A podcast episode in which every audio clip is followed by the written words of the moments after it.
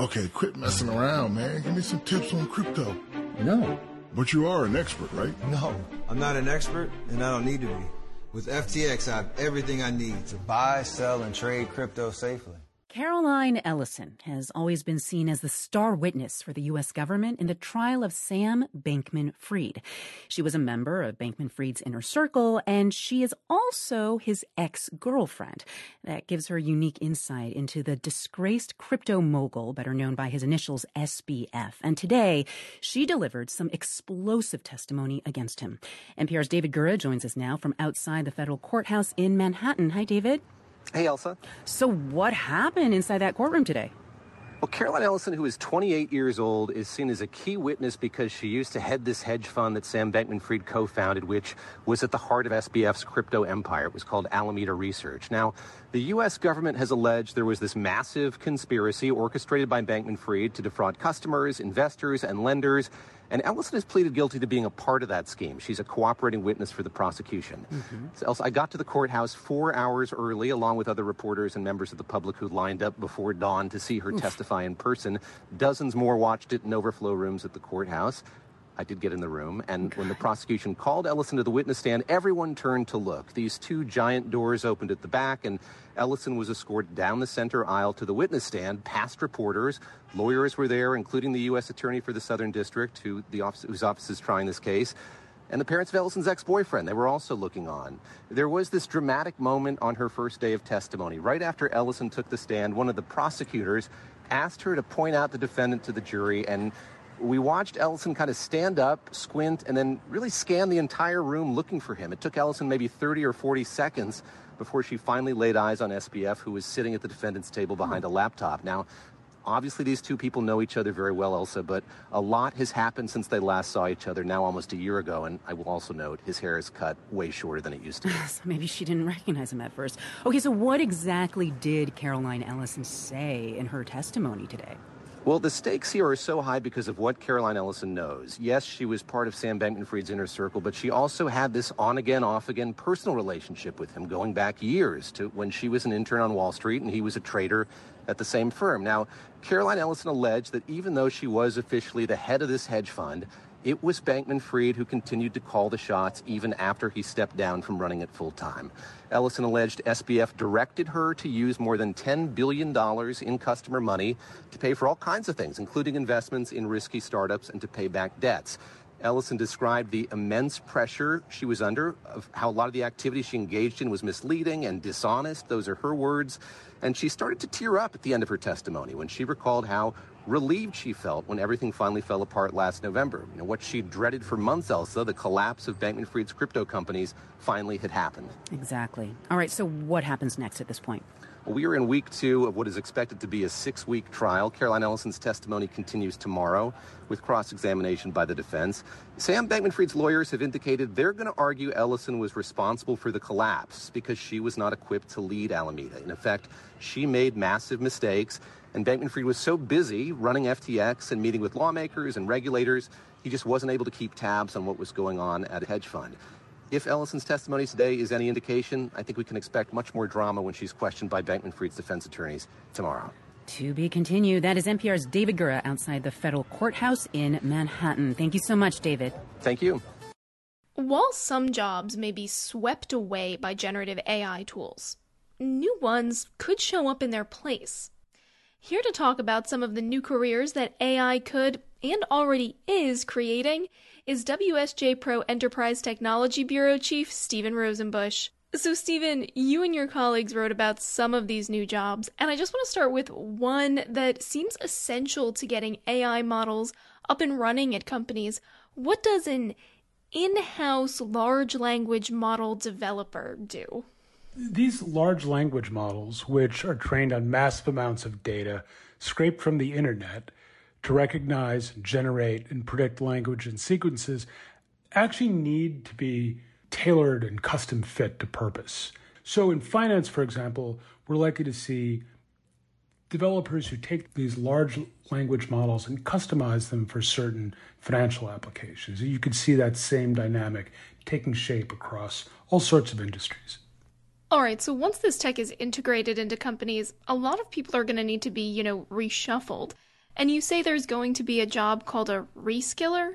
Exactly. You know, we're evolving, we hope, but at not the same sort of speed that machines are. We proceed at the pace of evolution, much, much slower. So we're going to have to work really, really hard in some ways to keep up with machines and keep our skills relevant, figure out what it is that we can do really well relative to wherever the machines are at the moment, and then figure out you know what skills are really useful in certain settings whether they're companies or other environments. And those people are going to be the reskillers have we seen this job already existing because of the technology that we have today of course but what's new here is that there's this new dynamic between machines and specifically ai and what people need to know so these people are going to have to have very specific understanding of where AI is in terms of its development, of where people ought to be in terms of their development, and how to apply them to really specific situations. Okay, this next job is something that we've actually talked about on the show before, and it seems like maybe something that's created really just because of the advent of AI. Tell us about prompt engineers. Well, this is the, a job that everyone's talking about right now, and no one had anything to say about this role until ChatGPT made its debut last November.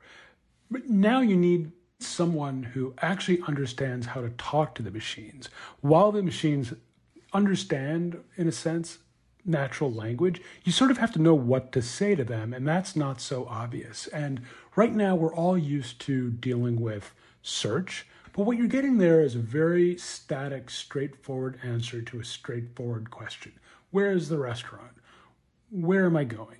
This is a new skill in which you end up with one set of responses and then refine it. And over time, the AI gets smarter, gives you better answers, and hopefully, we get more value out of it as well.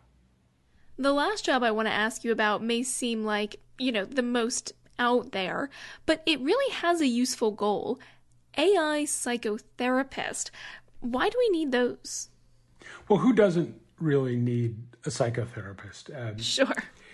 The problem with AI as it exists now is that unlike the software programs that we've developed over the last number of decades, uh, they don't have a, an audit trail for us. They don't really explain themselves. It's not obvious how or why a large language model with 1 trillion parameters spits out the answer that it does. There are just too many variables. So we're going to need people who are trained in sort of understanding the patterns and going back and reverse engineering the decisions that AI has made. If I go to an AI and I ask it for a recipe to make from the things in my basket.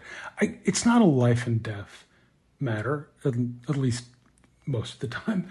But, you know, if you're talking about hiring someone, if you're talking about issuing a mortgage, if you're talking about something that could involve some important life event, you really want to know why the AI is making a recommendation that affects someone's life.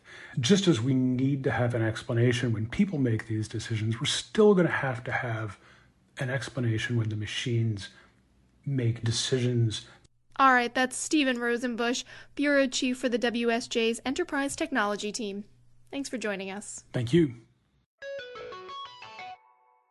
And finally, these new roles might mean you'll be spending all day at work dealing with AI, but our tech columnist Christopher Mims recently wrote that pretty soon you won't be able to escape AI even outside of work.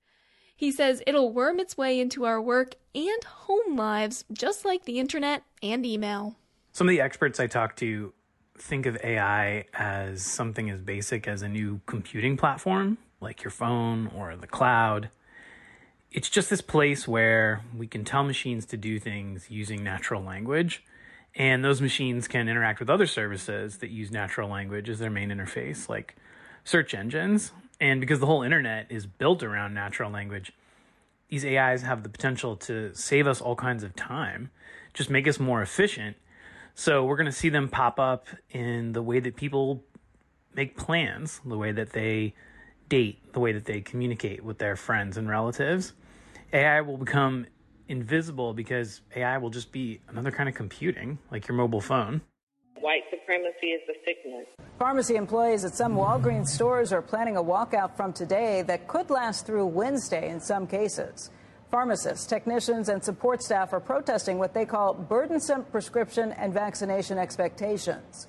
Walgreens told Reuters that it was engaged in listening to concerns that were raised by some of its team members and said that it's making significant investments in pharmacist wages and hiring bonuses. This has been a big issue uh, all the way back to the pandemic, where you have Walgreens, CVS, other pharmacies. If you walk into any of these pharmacies, you see the pressure they're under yep. to try and get the pharmacies, uh, the prescriptions delivered. You see, especially during vaccine season, uh, lines of people sometimes waiting for these things. So you, you, can understand how they got to a breaking point with some of these situations. I know CVS stores, uh, some of them in uh, Kansas City have walked out over some of the staff on that, and the Ohio Attorney General is actually looking into whether some of the practices at CVS uh, have been severely understaffing their pharmacies. And so it, it's a, an issue across the nation.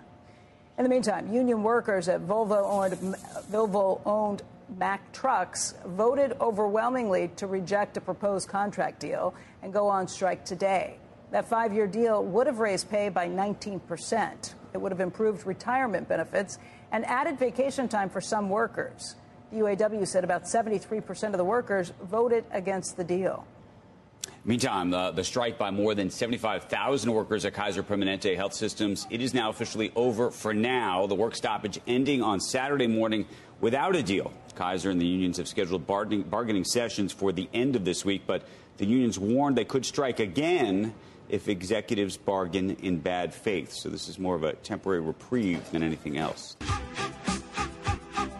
with our climate story of the week, which we're doing every Tuesday all this year on the show. Today it's a climate call in on the question How is your work, your job, being affected by climate change, or how is your job affecting it? Jane in Queens you're on WNYC. Hi, Jane. Hi, can you hear me? I can hear you. Okay. Um, so I work for Instacart, and I'm doing this two years now. Long story, lost my job in the pandemic.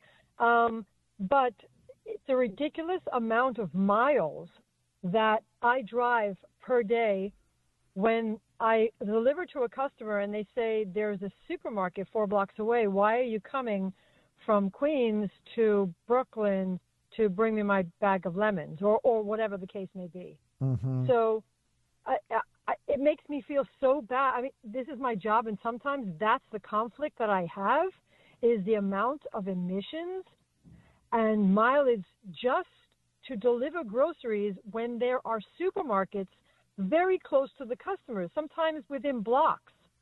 And I don't understand why they would assign a supermarket in Long Island City, Queens, and I have to go to like you know Corona or somewhere to deliver it. There's something or, worth or, fo- following up on. Um, what's the Instacart algorithm, and why does it make people like Jane pick up a bag of lemons, to use her example, uh, from a further away store that's in the Instacart network uh, than than some other store to the people they're delivering to. Jane, thank you for raising that. Uh, Sarah in Westchester, you're on WNYC. Hi, Sarah. Um, yes, I kind of wanted to piggyback off of that comment. In my husband's a teacher, really? and in September and naked, in June, no, just making he sure. wouldn't be teaching for very long. Um, but it, it gets very unbearable in the classroom. A lot of the school buildings just aren't um, equipped with air conditioning to to deal with these these hot summer like temperatures in the fall or um, like an even an early heat wave in the spring. And not only is that unbearable for the teachers, but it also affects the students. Um, so that I, I've noticed over the years, it just gets worse and worse. In fact, there have been some days where the students haven't been allowed to have outdoor recess because it's too hot. Sarah, thank you very much. A report from the school teacher front. One more. Michael in Massapequa, you're on WNYC. Hi, Michael. Hi, first time caller. Um, so I work at a beach in, in a public beach in New York State. It's obviously very outdoors. We're doing manual labor all day, every day, rain, snow, sometimes shine, hot weather, cold weather. So with climate change, the weather is becoming almost unbearably hot during the high points of summer and August. Because of this, our staff and ourselves, we are having to pull them in more often, give them water breaks more often. Um, on occasion, we just can't send them out uh, to do very much at some points during the day, during the week. It is um, it, it's just a very uh, tenuous situation, and it's really noticeable, especially when you're working outside at a beach all day, every day in in the extreme heat. And that is a good place to end, Michael, because ironically, people tend to go to the beach for relief from the heat very frequently, but even the beach workers are feeling it. Thank you for your call. Thanks to everybody. Trying to get that all. Big industrial development is often framed as a trade off. The companies building refineries and factories or drilling big oil wells will argue the downsides of pollution are outweighed by the economic benefits of all the jobs the industry brings to a community. But new research from Tulane University shows that most of the oil and gas jobs in black majority communities in what's known as Louisiana's Cancer Alley an area known for high levels of pollution and way higher than normal cancer rates, go to white workers. Researchers from Tulane shared their findings with Floodlight, a nonprofit newsroom focused on environmental reporting. Terry Jones is a reporter with Floodlight and has a new article published on Friday based on this new research published on The Grist, as well as NPR affiliate WWNO. He joins us now from Baton Rouge, Louisiana. Hey, Terry. Hey, Scott. So, big picture, let's start here. What did Tulane find? Well, basically, what they found is the highest percentage in disparity was in St. John the Baptist Parish in Louisiana, which is home to the third largest oil refinery in the nation. And there, people of color represented 70% of the working age population, but make up only 28% of the manufacturing workforce. The disparity was even greater with respect to higher paying jobs such as managers and cell workers and technicians, where minorities only hold 19% of those positions. And this is according to the Tulane uh, research data. And they use basically publicly available data on jobs, tax exemptions, and the toxic air emissions, and which is part of a, a, larger analysis that the Tulane Environmental Law Clinic is doing that's taking a look at the hiring and disproportionate pollution exposure from industrial facilities across the country. And that's a good thing to just kind of to, to underscore and explain. This wasn't this wasn't necessarily a list of all the employees at, at a company. They were looking at the big picture data, the demographic makeup of the people getting this job jobs, these jobs, and comparing that to the demographic makeup of the people who live in the community. And you're saying there's a really big gap here. Right. And, and, and Scott, I've been covering communities in Cancer Alley for almost 10 years. And this is something that I always heard anecdotally from people, residents there. Anytime I went to do stories, they would always say, yeah, you know, we have all these health risks because we live next to these polluting facilities and they also don't hire us. I mean, I've heard this for years and years and years and years. And I actually just happened to meet uh, one of the researchers from Tulane's Environmental Law Clinic and this discussion came up and I was kind of pointed out that, listen, this is something that I've always heard, but there really isn't a way for us to get at this as journalists because these are private companies. They don't have to share employment data with us. And the researcher that I talked to in this article said, hold up, hold up, Terry. I think there's a way that we can get at this. And this, this is some work that I want to do and I would love to share it with you. And this kind of how this all came about. So you have that initial conversation they get to work, they come up with these findings, and I'm curious what the response has been. First of all, what has the response been from people in the community who have been saying it's felt like this way for, for a long time? The best way to describe it and how they describe it to me was that it was kind of like a gut punch. It was something that they always suspected, they always knew, but when they saw the hard numbers, it kind of knocked the wind out of them a little bit. And what has the response been from the industry? Because I covered oil and gas drilling in Pennsylvania, and there wasn't necessarily as much of a racial disparity, but there was certainly a disparity between local people getting the jobs versus people coming in from out of state. And the answer was always, look, it's highly specialized. You have to hire the people who know how to do it. And sometimes that's not the local community. I mean, that's been the argument for years and years. Well, and, and so let, us have let, us take this two ways. So let, us go back to this the, the last question you just asked me. One of the residents I talked to, she said that she had multiple family members. This is in St. John the Baptist Parish, who went to college and specifically majored in things like industrial engineering because they wanted to stay home close to their family so they can get these jobs. They went to go get the jobs and they were, she said they were told by industry, Oh, no, no, no, no. You need to go through our like trade program. That's where we kind of funnel our hires through. They do that still didn't get hired. So these are people with that specific background that they're looking with for. specific background, people of color. I reached out to a lot of the companies that uh, I cited in the article. Many of them did not respond to me. Marathon Oil did respond to me. I shared all of the data with them. I said, what is your response to this? This is what people are saying. They feel that you're not hiring them. The jobs are not going to the local community. What do you have to say to this? They did not answer that question directly, but they did say that, well, listen, we have been providing all of this money, I think approximately $500,000 to scholarship programs that are designated for minorities looking to study and get jobs in industrial related fields. Yeah, and we had um, gotten a similar statement, I think, from Marathon, and a lot of the things that you talked about. They said that more than 30% of their hires now company wide are people of color. I, w- I wonder what the people you talk to make of, of a stat like that. Is that enough? I, I would love to share that with them. I didn't get that stat when, they, when, I, when I reached out to them a couple of months ago. I just want to broaden this out to end the conversation. You know, the high cancer rates in, in this stretch of the state are so well known, as is the fact that, that the harm disproportionately goes to people of color.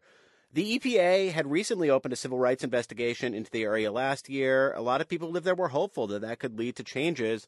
The case was shuttered in June before any negotiations between the EPA and the, the State Department of Environmental Quality could conclude. Any sense of what that means going forward here? Some of the people in that uh, case were the people I interviewed in this story, St. John the Baptist Parish. They were very, very heartbroken by that decision.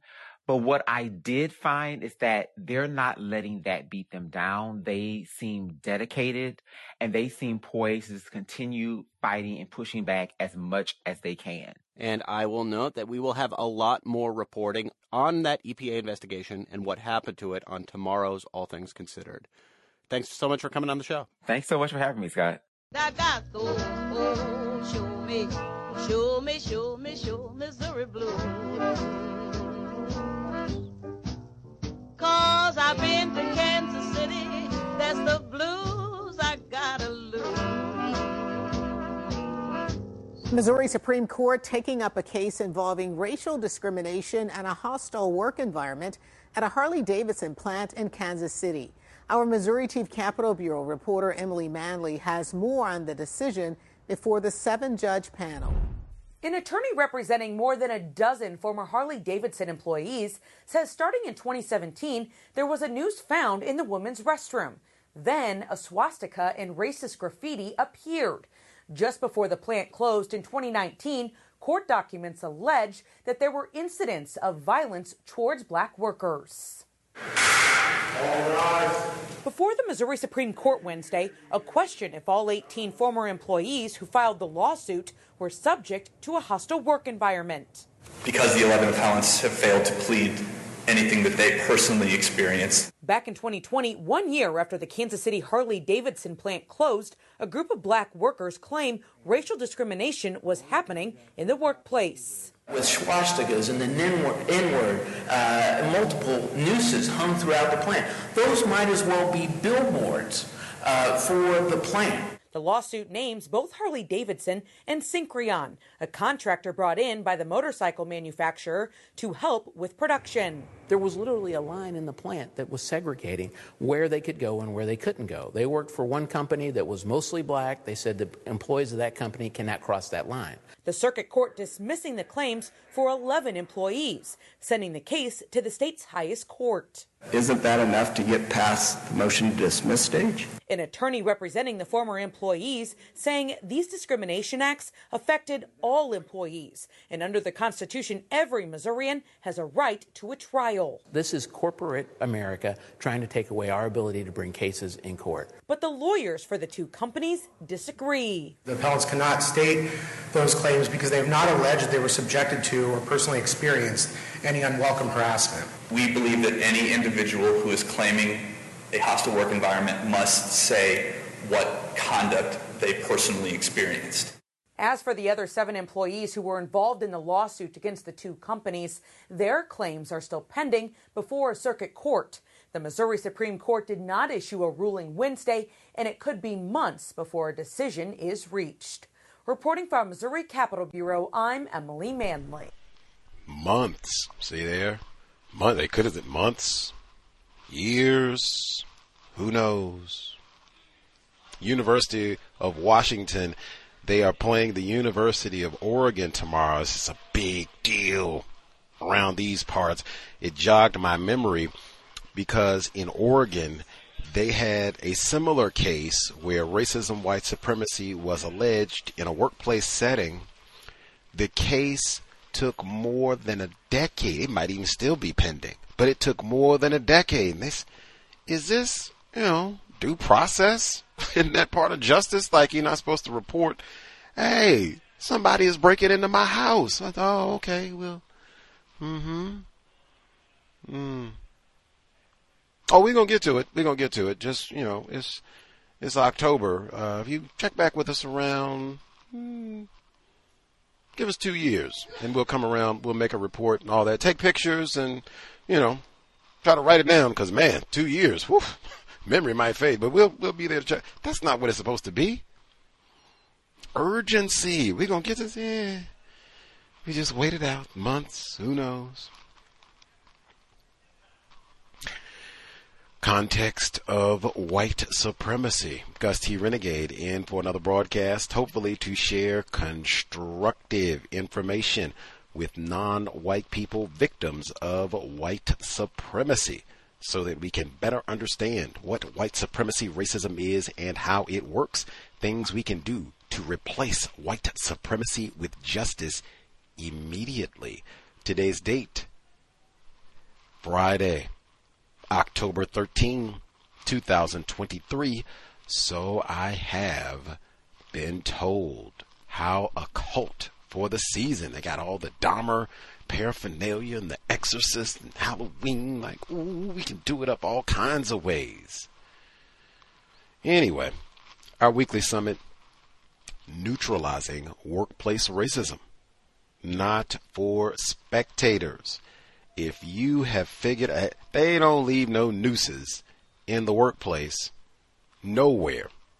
You don't have to deal with that. They don't put no racist graffiti up in the restroom and all the rest of that, nigger this and that.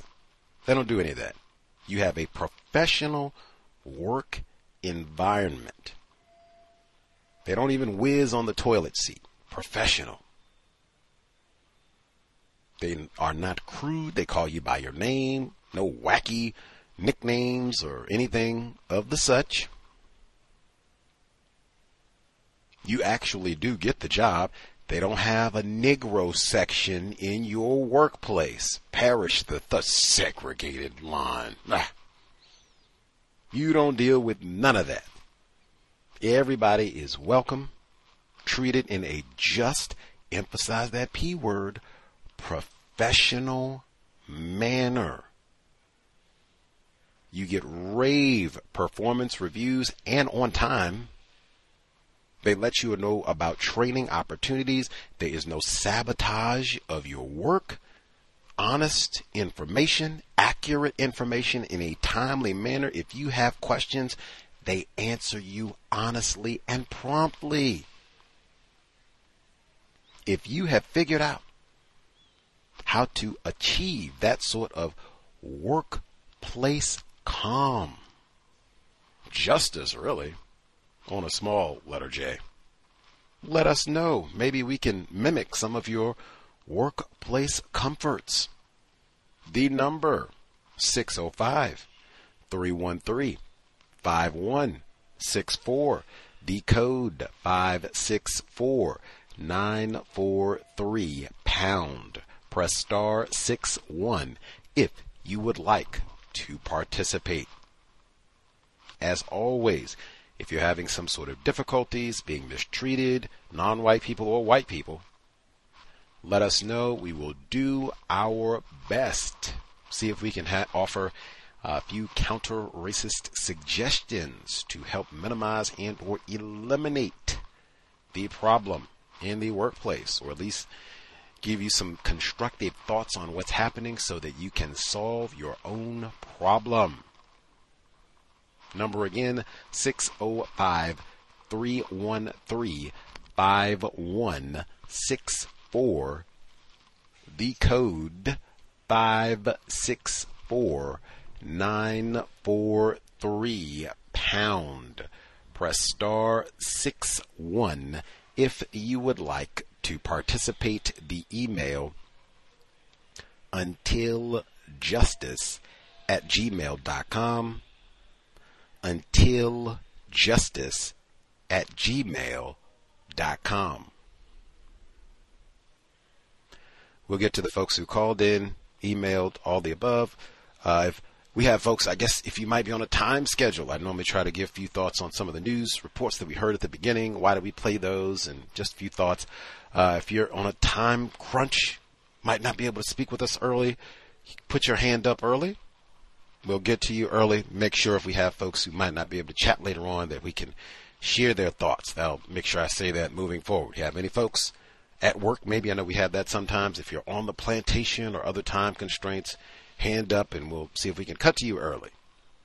Now, the news reports that we heard, or I guess even before we get to the news reports, with everything happening, the area of the world, Israel, Gaza Strip, everything that's happening right there, major conflict, which happens on a pretty consistent basis.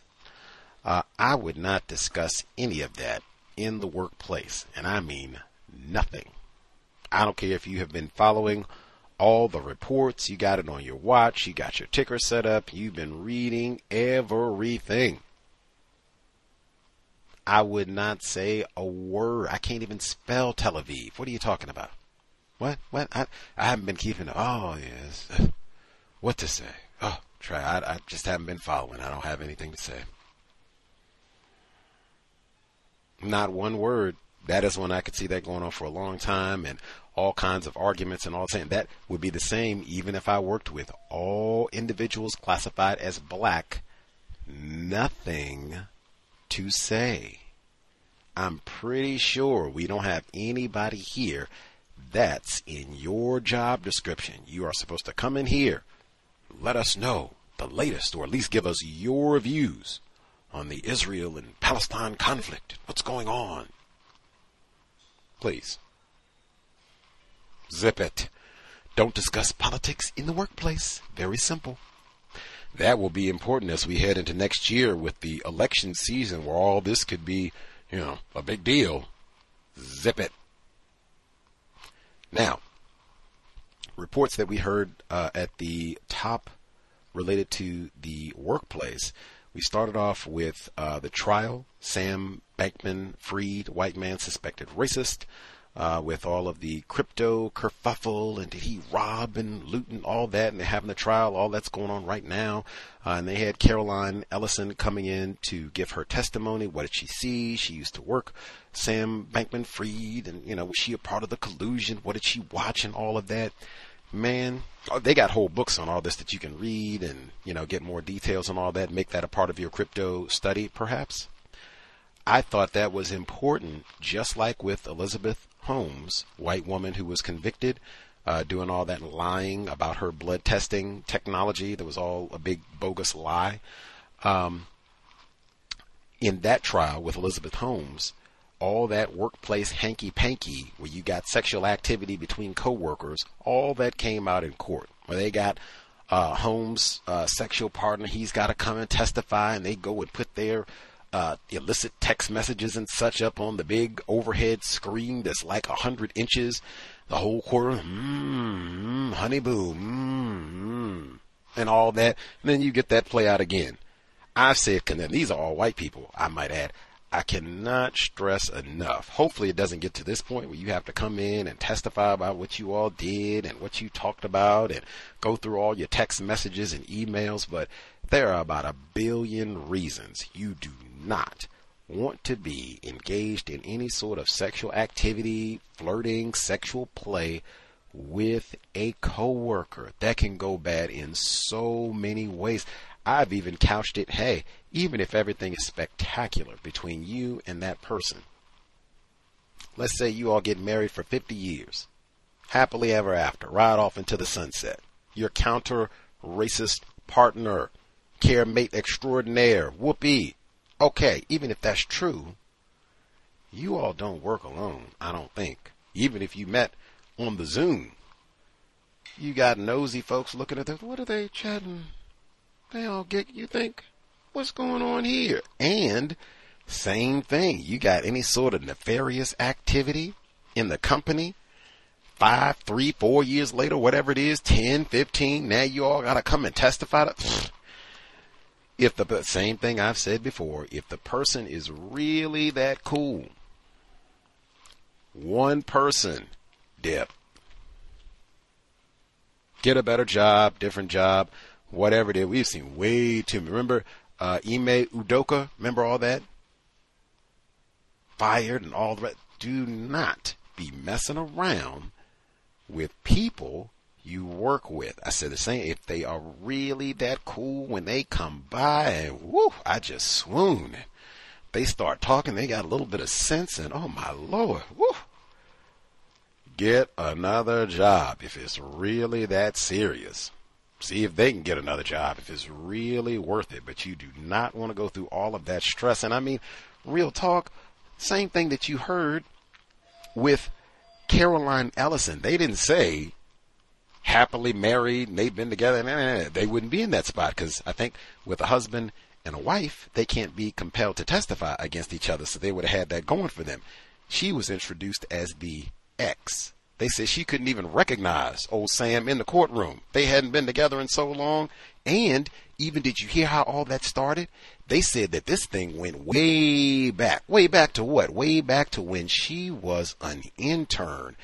That's the exact sort of thing that should be phased out anyway. Remember Bill Clinton? Come on, man. We've seen pfft, nothing good gonna happen here. You get me too'd and all that. Pfft, that is super power. Why am I messing around with an intern where there might even be an age differential as well? May not necessarily be, but ooh wee. That often is the case. You got some employee messing around with some young intern. Get it together, man. Like, come on.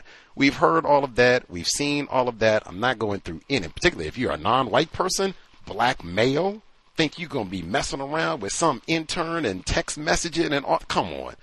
Come on, Clarence Thomas, then you have to hear about that for the rest of your life. Bill Cosby, that wasn't a workplace thing per se, but still. No hanky panky at work, especially for victims of racism. That's even with other victims of racism. If that victim is that cute, get another job. Let's see. Next one they got the report, I was taken aback because most of the AI reports talk about jobs that are being taken. They've already said they think by 2035, about 65% of the jobs will be taken over by the bots AI.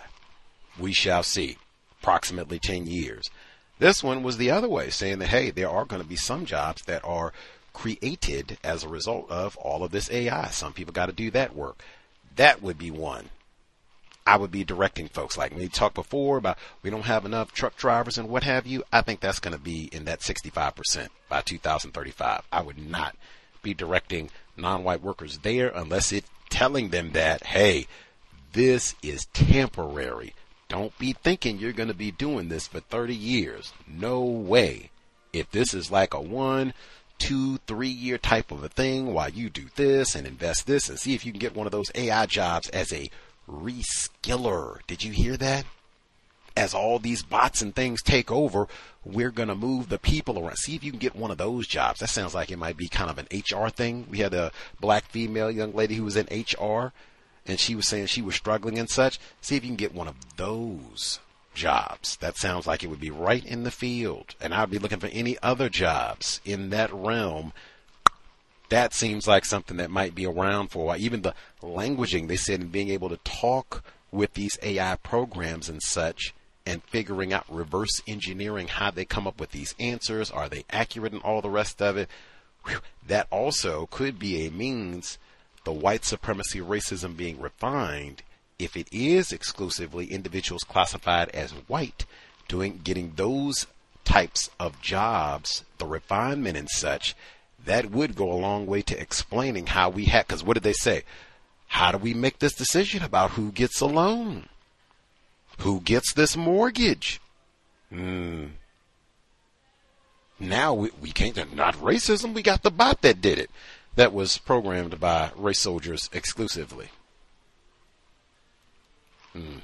And even got the great non racist language to explain why Jamal did not get the loan. Anyway, the next one we had, oh, and the AI psychotherapist, isn't that wild? That's one I'd want too. Right, put that one down. AI psychotherapist, write that one down. Yes, I think that job might be here longer than the truck driver job. Next, they had the strike uh, for the Walgreens pharmacists. Uh, we were talking about the really toxic, inhumane, low quality work conditions, right? Which, man, uh, what is it, almost four years of the pandemic, buddy, I can only imagine. They were talking about the lines of people coming in to get vaccines and all the rest of it. And then you got the people saying white people saying they're anti-vaxxers and what are you doing? All this, you're part of it. You're part of the pan, the scamdemic. You're part of it. You're doing all that. You got to deal with all that. And then the regular people coming in trying to get their Ozempic fix and all the rest of it. Do you have to do Narcan too? Jesus. Oof. I can totally feel them. And silver tsunami. You got more and more of these aging race soldiers who are going to need even more medications and all the rest of it because I'm going to live to be 110 years old. That would be another one uh, where they talk about the occupational handbook, uh, occupational handbook lookout, uh, look occupational lookout handbook. That's it. That would be another one. Yee what does it sound like? If I was thinking I was going to be a pharmacist and what have you, good paying job, benefits, air conditioning environment, right? I don't have to be outside in the heat and all the rest of it. Like, whoa, whoa, whoa. Let me see if I, if I really want to do, does this really sound like it's going to be a cool gig or is this going to be some stress and turmoil doing this job? Have to think about it. Hmm. They got the report on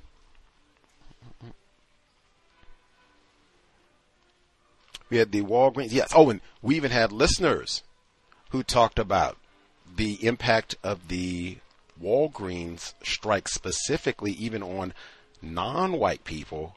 If you're classified as white and they go on strike or what have you, certainly they'll bring up you have white people in Appalachia and these other locations where, you know, they won't have uh, a, a, an abundance of Walgreens and other facilities where they can go and get their medications or what have you. That might mean that they have to make a really long drive and such. You have a lot of people who are classified as non-white who are in that position. I would say probably they're a disproportionate number of non-white people in that position where they would have way fewer options and probably a more difficult task getting to a different, you know, pharmacy if they're on strike, especially if this happens again, that sort of thing. Yee. Keep that in mind as well.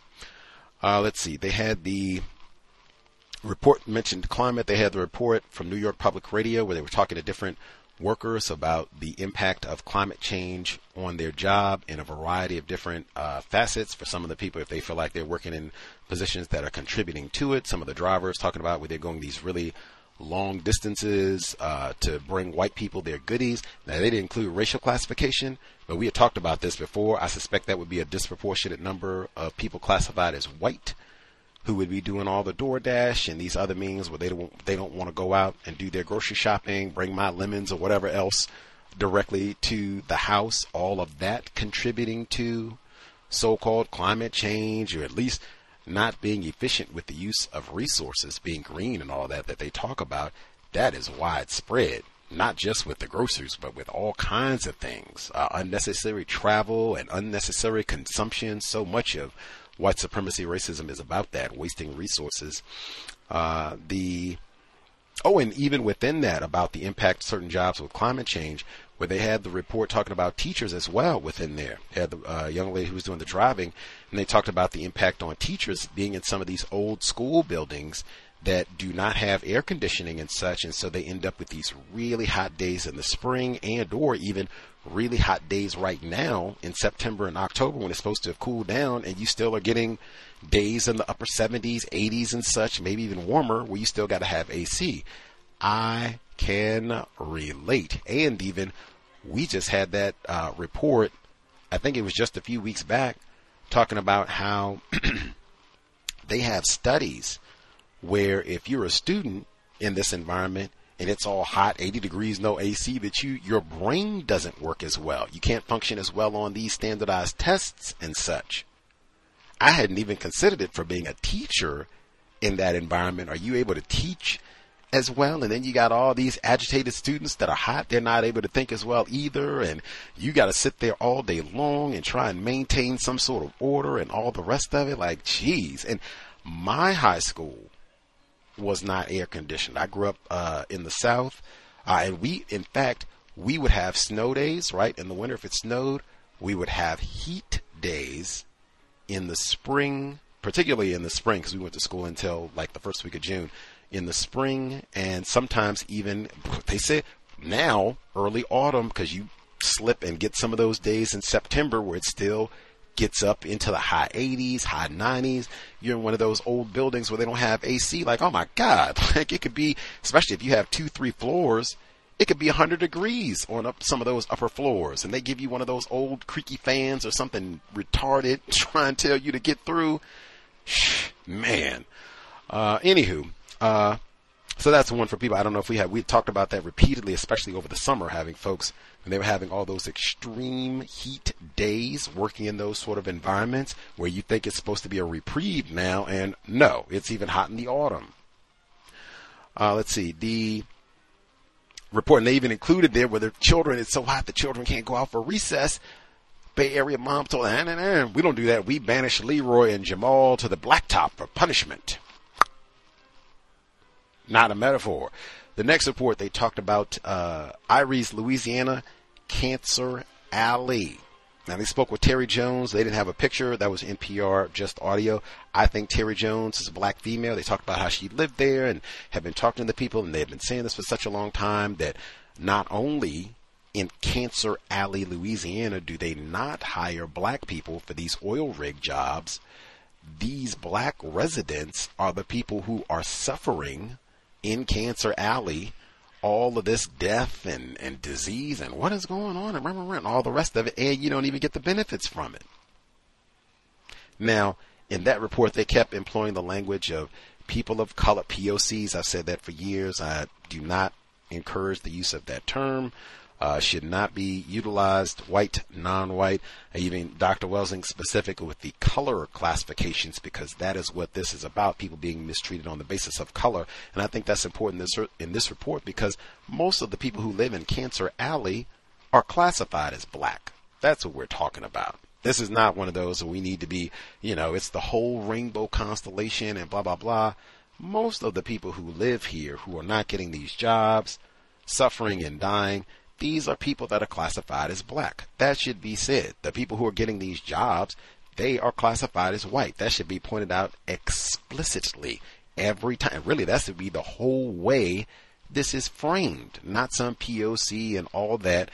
Black people not getting jobs and being killed as a result of all this with the cancer, and it's mostly white people who are getting these jobs. We don't know if they're uh, qualified or not. And this is in Baton Rouge specifically, where they were speaking about we literally just days ago were talking about Baton Rouge, Louisiana, and the Brave Cave. That was where they were taking uh, non-white people, black people, taking them to this uh, facility to be abused. We suspect sexually and all the rest of it. They got to keep the site there and yellow taped and all that as evidence as they go through to investigate and see what else uh, Baton Rouge enforcement officers were doing to local citizens. So, I mean, ugh, include that in the report when we talk about Cancer Alley. Go Tigers, LSU. Uh, let's see. And even just to make sure for emphasis, I'm reading from uh, ProPublica because they have talked about Cancer Alley repeatedly. We've talked about this area before. It's just new info adding the the scientific data, I guess that the black people they already knew. Now they can just and do you see that? I talk about that all the time. How they withhold information. The individuals who lived there said that they couldn't even get access to the details exactly what are the demographics of the people who have these oil jobs. We would like to know. And they kept saying, well, you couldn't find out Terry Jones. She lives right there. Probably one of the folks who could be suffering from cancer. And she said, we couldn't even get that data. NPR affiliate said they were able to call and they said, hey, they're hiring 30%. Like, whoa, where did you get that information from? They wouldn't even tell us. Who is more informed about racism, white supremacy? It is way easier for white people to get all kinds of information, sometimes even from other black people. Way easier. Anyway, last report the Harley Davidson's Harley Davidson factory in Kansas City, Missouri, where they literally said that they had the segregated section of the now defunct plant and the graffiti up and nigras and nooses and all the rest of it. And they got the class action suit. They dismissed 11 of the plaintiffs and said that they didn't have any evidence that they personally were mistreated. Uh, I, didn't get to see all of the evidence of what they had, what they didn't had. I can't emphasize enough. Document. Now, even if you do, they might say that they might, you know, dismiss the evidence, and that doesn't count in all of this. Document everything, anything like that, where they got nooses and graffiti, anything in writing, stuff, things of that nature. Pictures. Get as many pictures as you can. Uh, I know one of the methods that they use for date authentication uh, or date authentication, uh, where you can get today's newspaper, put that up in the frame, take your shot, uh, but even look at that for your jurisdiction. Uh, but take pictures, record, even if it's 18 different people, getting pictures, video of the same noose or whatever it is in the worksite. Document everything. I'd be curious to know because they didn't dismiss everybody. They said they dismissed 11, and then the other seven, they're waiting. There's months, years, who knows. But I'd be curious to know what was the difference, you know, in terms of what those seven, what they alleged, what evidence they had, and in the 11 that they dismissed, what evidence that they have. For theirs to just be dismissed, you know, there's no proof that you were the victim of any sort of racial mistreatment. But document everything. Uh, and they even said violence. Now that's one, the, the nooses, Negro, all that, that's super important too. But they said some of those employees, it was an allegation of workplace violence. That right there, I've said before, never, safety, I talk about that all the time, safety in the workplace and in general. Anything that is violence, someone put their hands on you or anything of that nature, I have encouraged police report. That would be another bit of information someone strikes you, threatens to hit you, that is such a metaphor red flag. We are supposed to be professional and safe in the workplace. For someone where it gets to the point where you're going to have disagreements about things, maybe even conflict, professional about that too, hopefully, but it gets to the point where someone has been struck or they got to throw an item at you or something of that nature. Oh no call the police. Now, certainly, that can, you know, present other problems. You never know if you get a race soldier officer who comes in and all the rest of it, but that's when you want documentation. That's the same thing I would do under any circumstances. You were out pumping gas, trying to get groceries, going to the bank, and someone assaults you, call the police. That's what I think most people, that would be the procedure. I would want that report, and particularly because they even, it sounded like this could have been more than one. Did this happen multiple times where a black employee was accosted, threatened, hit? Oh no. Call the police. That's another one that you want documented. Uh, if they're witness, write that up immediately. If there are other witnesses and what have you, get them to write that up. Maybe you can get that notarized. But I mean, all of that is super serious. None of that should be anything where it's, you know, oh, he was just having a rough day or he was upset. You know, he was, he was waiting on the, the Oregon Washington game and he bet money on it, lost a lot of money. So I just let him like, no, Absolutely not. That's something that you want documented, recorded. If the company deals with it, however they deal with it, that's fine. But you want to report that to the police. And I would encourage press charges. I've even, we've done workplace racism so long, we have had non white people who have called in where they have been assaulted at work by another person classified as black. I have said even then, call the police. Violence, particularly any sort of physical abuse, that's not supposed to be happening at all. That's what we're trying to put a stop to. Do not play with that ever. And since we just talked about this one recently too, no uh, retaliation. You get struck in the workplace because we just had a case of that where a black female was reportedly struck in the workplace and she retaliated with counter violence, and they ended up uh, enforcement officers.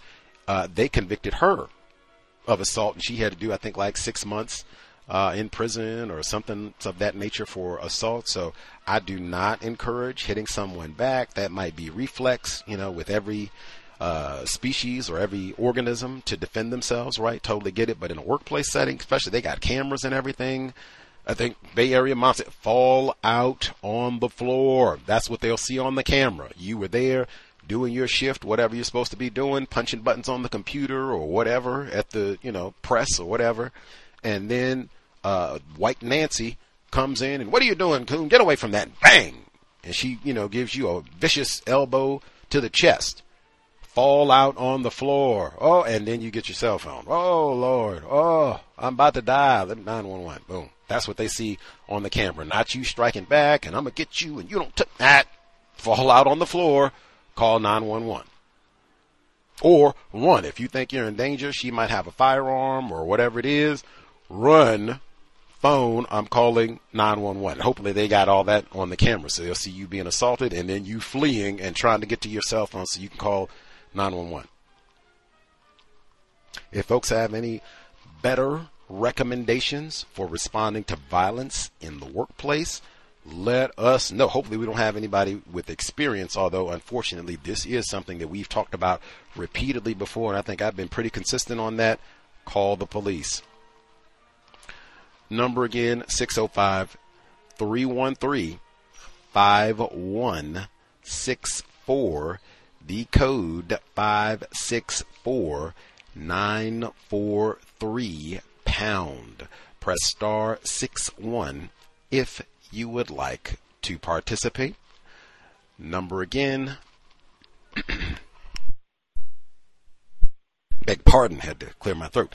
Number again, 605 313 5164. The code five six four nine four three pound. Press star 6 1 if you would like to participate. The email until justice at gmail.com. I will make sure I include quickly the segment where they were talking about the impact of climate change uh, at people's different places of work.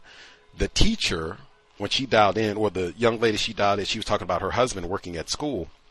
And Brian Lehrer, the white host for New York Public Radio, he said, Your husband, he doesn't teach naked, does he? The reason he said that, not funny, system of right supremacy, right? Jerry Sandusky and all the rest. But the reason he said that was because the person who called in immediately before, who we did not hear, they said on their job, they normally work in their underwear in New York. And so they had a laugh about that. And then they were talking about, hey, it's always cold and all that. But that was why he asked her if the, her husband taught naked context. Alrighty. Uh, let's see. Folks who dialed in, uh, non Clemson grad, woke baby should be with us. We'll nab other hands. Uh, hello, everyone. I hope everyone's having a uh, wonderful evening. Um, I will comment on one of the stories that I heard earlier, the one about the deliveries. I remember, I think back at the beginning of COVID, I needed to get new windshield wipers for uh, me and my wife's car. And um, I ordered them online from, I think, Walmart at the time. And I'm thinking I'm ordering it online and that it will be delivered to me through the mail. Later on, I ordered it um, probably in the early afternoon and then later on in the evening, right as I'm literally about to leave my house to go probably run an errand, a random person comes up to me and delivers one of the windshield wipers. And then later on that evening, a separate person delivered um, the second windshield wiper. Now, it was not my intent to have someone do a that type of delivery to me. Um, I personally felt pretty bad seeing individual people come up just to deliver one item because I know for a fact these people do not make money doing that type of thing. You know, they're just doing their best. Um, and of course, um, you know, I live here in the South. You know, most people to get around, they have to drive. Um, so imagine what it costs just to drive your car, pay for the, you know, the cost of gas, insurance, maintenance, just to deliver one item. Um, so I made sure, you know, I've only ever done that once, and I've made sure never to make that mistake again because I just felt really bad about that. Um, I juxtaposed that to um, one of my friends from elementary school. Um, he still lives in New York City. And I remember one time, um, you know, we haven't seen each other since elementary school, and we caught back up several years ago, I think, towards the end of COVID. And he said he was working for uh, Grubhub. Um, at least in New York City, if he chooses to do something like that, he can just get a Metro card or he can walk which is far cheaper than owning a car trying to pay for all that gas insurance and maintenance. Not to say that it's better in New York City, but at the very least, it's probably a whole lot cheaper um, to try to use transit system to make these kind of deliveries, even if you have to go from Queens to uh, Brooklyn, which has a notoriously bad transit connection because the subways don't travel like that. They usually go to Manhattan, not between Brooklyn and Queens, at least not yet. Um, compared to where I live here in the South, where you got to drive everywhere, and that's an expensive endeavor just to deliver one item. Um, so you're definitely exploitative of the people who do that kind of job. And then I got two stories from work. The first one is that um, I was working on a project, something called a disadvantaged business enterprise. Basically, this means uh, small businesses, um, depending on how you define small business. More on that in a moment.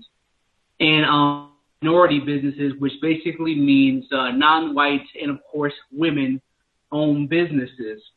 So anyway, um, unfortunately, um, in my position, I'm responsible for something called the DBE plan, and it has to be up, um, updated every three years. Now, um, the last it was back in 2015. Um, for some reason, I, I was new to my job. I didn't notice at the time it needed to be updated. Up until earlier this year, the federal government did not say anything to me about it being expired and me having to update it. So what happened was, no sooner I finished the other plan I was working on that um that had expired, um they were like, yeah, you got another expired one. Go ahead and fix that one too. Basically wasting time. So my manager, uh, because this kind of plan has to be adopted by um, elected officials, had me rush the process so that we can get it adopted by our upcoming policy committee meeting, which is supposed to be on Monday, October 23rd. Earlier this week, he sends out the agenda, and I read the agenda, and I don't see the DBE plan I've been working on for the last almost two months on the agenda. Um, um, so almost the end of the day, I go to him like, um, yeah, hey, you know, this is not on the agenda. And he said, I thought we were going to do that in February. And I say to him, no, you asked me to rush this process and to work through the last meeting to make sure that it'd be ready for the meeting that's coming up on October 23rd. This man either literally forgot or is playing me. Nevertheless, whether or not he's playing me or not, um, playing me or not does not matter. I can prove that I did the work like I was told to, and I was gonna have it done like I was told to. That was very, very confusing. I think this is the second or third time this kind of thing has happened, where something was supposed to be on the agenda, it was not.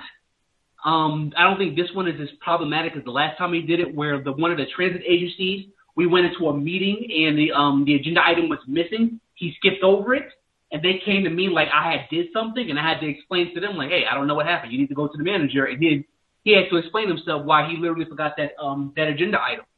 Um, again, second second or third time this happened. Um, but I'm not too worried about it because I did my job, or continue to do my job, and I could back it up with documentation and, um, of course, the product, of course. Um, and the last one, um, part of this DBE process was public uh, participation. Um, usually, you know, there's like the check the box kind of thing that you do when you try to do these um, federal documents. I personally chose to do a little bit more work than that by actually trying to find ways to engage people to uh, to do surveys and also interviews. I was able to get interviews from two people, one black woman and one white woman. Now I had the interview with the white woman um, I think this past Wednesday. And, you know, the idea with this particular part of um, the meeting was what type of things are hard for you as a small business or a minority business or a woman owned business. Our conversation lasted for about 40 minutes. One of the things she said to me was that when she tries to get contracts from the state government, she said that she feels or thinks they don't pick her because she is a white woman with a that's a woman-owned business, and that the state is particularly concerned with hiring black-owned businesses. Now, personally, I did not respond to this because, um, personally, I, I just don't take that kind of thing seriously, especially from a white woman. Also, because um, I, I know plenty of black businesses that are trying to get contracts like this, and they can't even get into the room. So the idea that the government, the state government, let alone the federal government, is going out of their way to hire black people compared to white women is, is, is silly on its face. Nevertheless, um, she said that in our meeting, and towards the end of our meeting, she um she you know she said to me, well, hey, can we um take out that part that she said about uh, white women being discriminated against? And I responded to her at the time, well, no, no, no, don't worry about that. Um, it's very possible that other people, not insinuating that other people meant white pe- uh, white women or white people or anyone, but you know, in my in my head, I'm thinking, not definitely white women like you, might have this same issue so, nevertheless, we're going to go ahead and leave that in the notes because the meeting was recorded, and I do plan on transcribing it sometime next week. So, um, her statements about um, feeling like the um, state government discriminates against white women because they want to hire more black-owned businesses um, is going to be made part of the public record for the documents that I'm updating in my position. And then going back, this woman during that same meeting said she, she was a small business that had 18 employees. I don't know what most people's experiences are, but most um, businesses that involve black people don't have no more than one or two people. Usually, um, a man or a woman, or maybe two people. The other person being their spouse. Um, their spouse. It usually doesn't get above one. So the idea that this black woman was able to make the silly argument that she was a small business, at least in the comparison to like uh, black businesses, at least to me, was quite interesting, if not comical in a very trifling way, to say that she faces the same discrimination as a black business, considering that her business is able to hire 18 people and black people can barely get above one themselves. And with that, I'll mute my line. Wow. 18 employees. She qualifies for the uh, Paycheck Protection Program. She probably got some some COVID bucks to keep things afloat during the pandemic and everything. I wonder how many black people she has working out of those 18. Wonder. Hmm. Hmm. I guess. I guess. Thing she admitted to was that everyone was a woman. Oh, I don't know whether Lord. those considered black women, but they were all women. Mm, mm, mm. Jamal and Leroy need not apply. Now, maybe she hired all black females. Maybe. Maybe she, I'm gonna hook up my, my, well, I don't know, cause she didn't say it was black dudes. She just said it was, they're just trying to get all these black people get in here and take all the jobs and things. And bedraggled down and out white woman can't even get a chance. Wait a minute, can you think we can maybe we scratch that from the record? I don't know how ah, love it. I love it. Uh want to make sure I didn't forget the uh that piecemeal delivery. That is so widespread. And I don't know if it's that uh what what we call that? Uh ridiculous. One that's like one toothpick and then someone comes back later and they bring you one more toothpick. like, come on. That sort of thing is so common that a lot of that is people classified as white. Because I want it right now. See, got to bring it to. He said he ordered it today, and they bang, come a little bit later, and then a few hours later, send a totally different person to bring you one more. Waste with that is the system of white supremacy. Waste, waste, waste, waste, waste for individuals classified as white. The all of that, what do we? I don't know what to call that. Uh, sabotage. Where they and we've had a number of those where white people come in and they, you know, give you some sort of assignment. This is what it is. Even be kind of tacky about how they go about doing it. Like, oh, this one expired too. You got to do this too. Let's hurry up, hurry up, hurry up. Okay, and you get everything done, like, oh, oh no. We'll get to that November. November? What? What? Why did you rush me through? Oh no, no, no. I didn't. I didn't. No. Oh no way. I, that's we. We gonna look at that in November. Yeah. That's that's a back burner project type thing. You know, we, we get to that by and by. that's what they say. Like, whoo. That is another one. Composure. Non-Clemson dad. He didn't say he, you know, went in there like a woke baby and threw a fit, had a tantrum like, what? You had me get in there and waste all this time and do all this and what kind of coon do you think I am? He didn't do all that. Got my documentation. Did the work. Show, this is what I was told to do. I do what I'm told in a timely manner to the best of my ability, even when they don't update my computer. have him explain how is this? We got him doing all this, and then it's not November. How how did that happen? It's not on the agenda. Have him explain.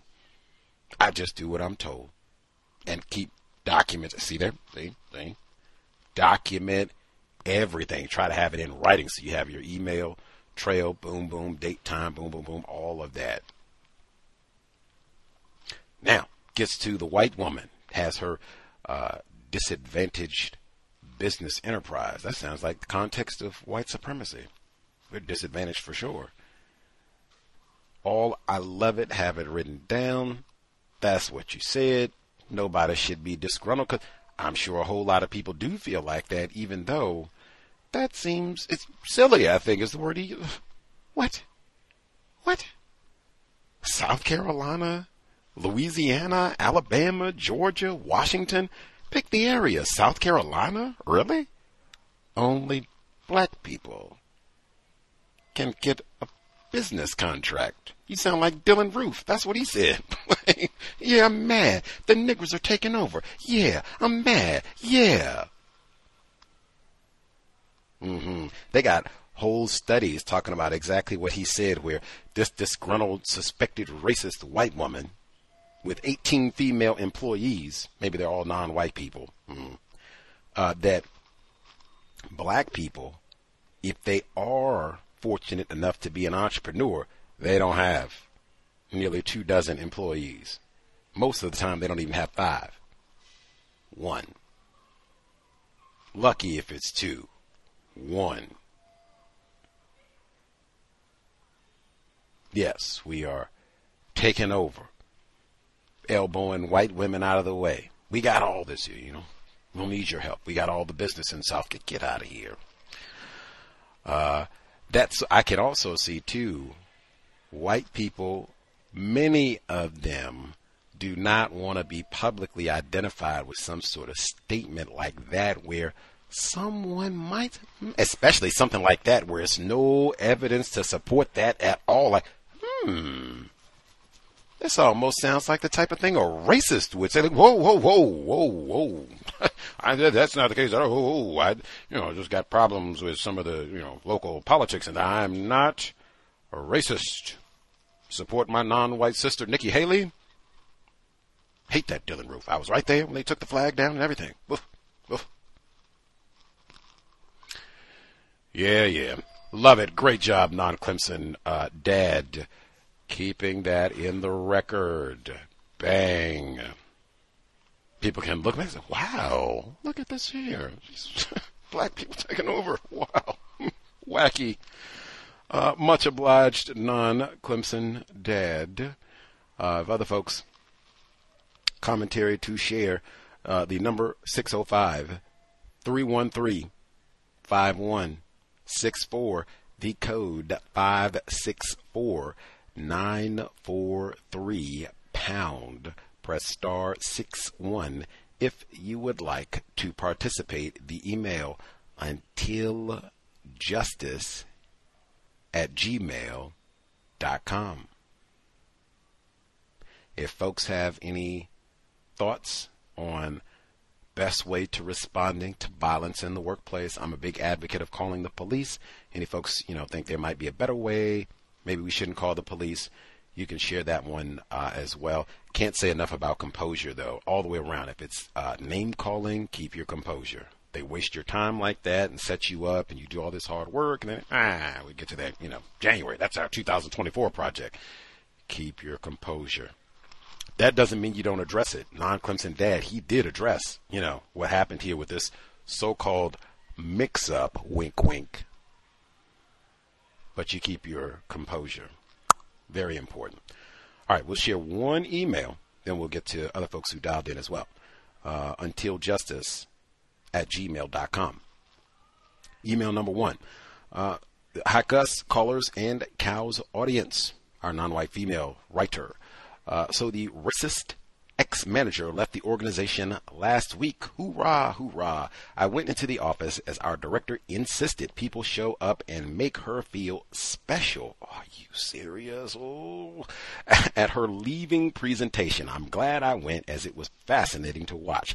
He gave a speech giving her credit for achieving lots of amazing things over the years she worked in the organization. If she was that amazing, why didn't she get the promotion? Just saying. Continuing. Bragging is an art in the workplace. I agree. So it was interesting to hear from that perspective.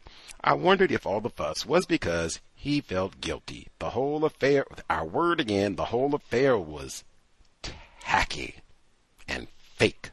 Although I do not feel sorry for her. He basically forced her to quit by not giving her the position she was doing or advocating for her to get an equivalent role elsewhere in the organization. She looked so uncomfortable as he was basically lying, and everyone sitting around knows that. She did say a few words, but the whole thing was insincere. That is so much of the system of white supremacy. What did I say before? Bogus. She also ignored me for the whole day, dropping the fake and phony pretense of liking me. I was not sad. Well, at least now I'm extra glad I did not sign the card or chip in any money for her parting gift. Good riddance, she continues. The R&B king left the team this week. He was on a second a secondment essentially on loan to my employer for a year, and was due to return to his employer at the end of August. The racist ex manager negotiated an extension of the contract for another six months, ending next February. However, he applied for another position in the department that had been ex- externally advertised and is now a permanent employee. His excuse was because he wanted to wanted a permanent role, but I believe his real reason was because he did not want to report to the non-white black female. He was angry when the racist ex-manager no longer works for the company was demoted, and I'm sure she encouraged him to apply for other roles. She did the same with me. I think destabilizing the team was her way of exacting revenge on our director for not employing her that vindictive. I told you, I've seen white people are vindictive with Negroes for sure, all the time, even when we don't do anything. That's just them practicing racism, but they are nasty and vindictive even with other white people. That's why the caller at the courthouse talked about how some of the white clique members, uh, she got a beverage and threw it in the other white woman's face. See? Continues. I found out this week that incompetent Carrie also leaves the team at the end of this month. Wow, how about that? There was no way she would stand having to report to a Negro manager. When our new manager first took up her post, incompetent Carrie told her that she was concerned she would change things around. My new manager told her that she had no immediate plans of making changes. I said nothing, but knew why incompetent Carrie was worried and that the non white black manager would soon find out the reason. Mr. Fuller has talked about this for, I was going to say, for decades. Individuals classified as white, they do not like working under a Negro, where you are supposed to be the so called supervisor, manager. We've seen all this, so we should have for eight years with President Obama. Like, oh my God. I, I'm this Negro. Ugh, ugh, ugh, You're gonna change things. Ugh. this this is incompetent Carrie, right? She doesn't even know what she's doing. And even you see that incompetent Carrie, short order, can get another job. She wouldn't even get out of bed and put her clothes on so she could do the Zoom professional. Anyway, uh, uh, with no other. Carrie was unhappy. A few weeks ago, the non-white black manager told me that incompetent Carrie was unhappy because she expected her to do some actual work. Incompetent Carrie complained that the racist ex-manager, who no longer works for the company, would basically tell her what to write in reports, etc. This is true, and she did the same with the non white black female who no longer reports to me. They were happy to accept this, but anyone with sense and pride would realize that she is effectively de skilling them or not helping them to develop the skills to be competent in their roles or progress in the company. Neither of them should have been made permanent in the roles, but the racist ex manager was rewarding their loyalty by doing so. Reporting, report writing is an important part of the of the role we do.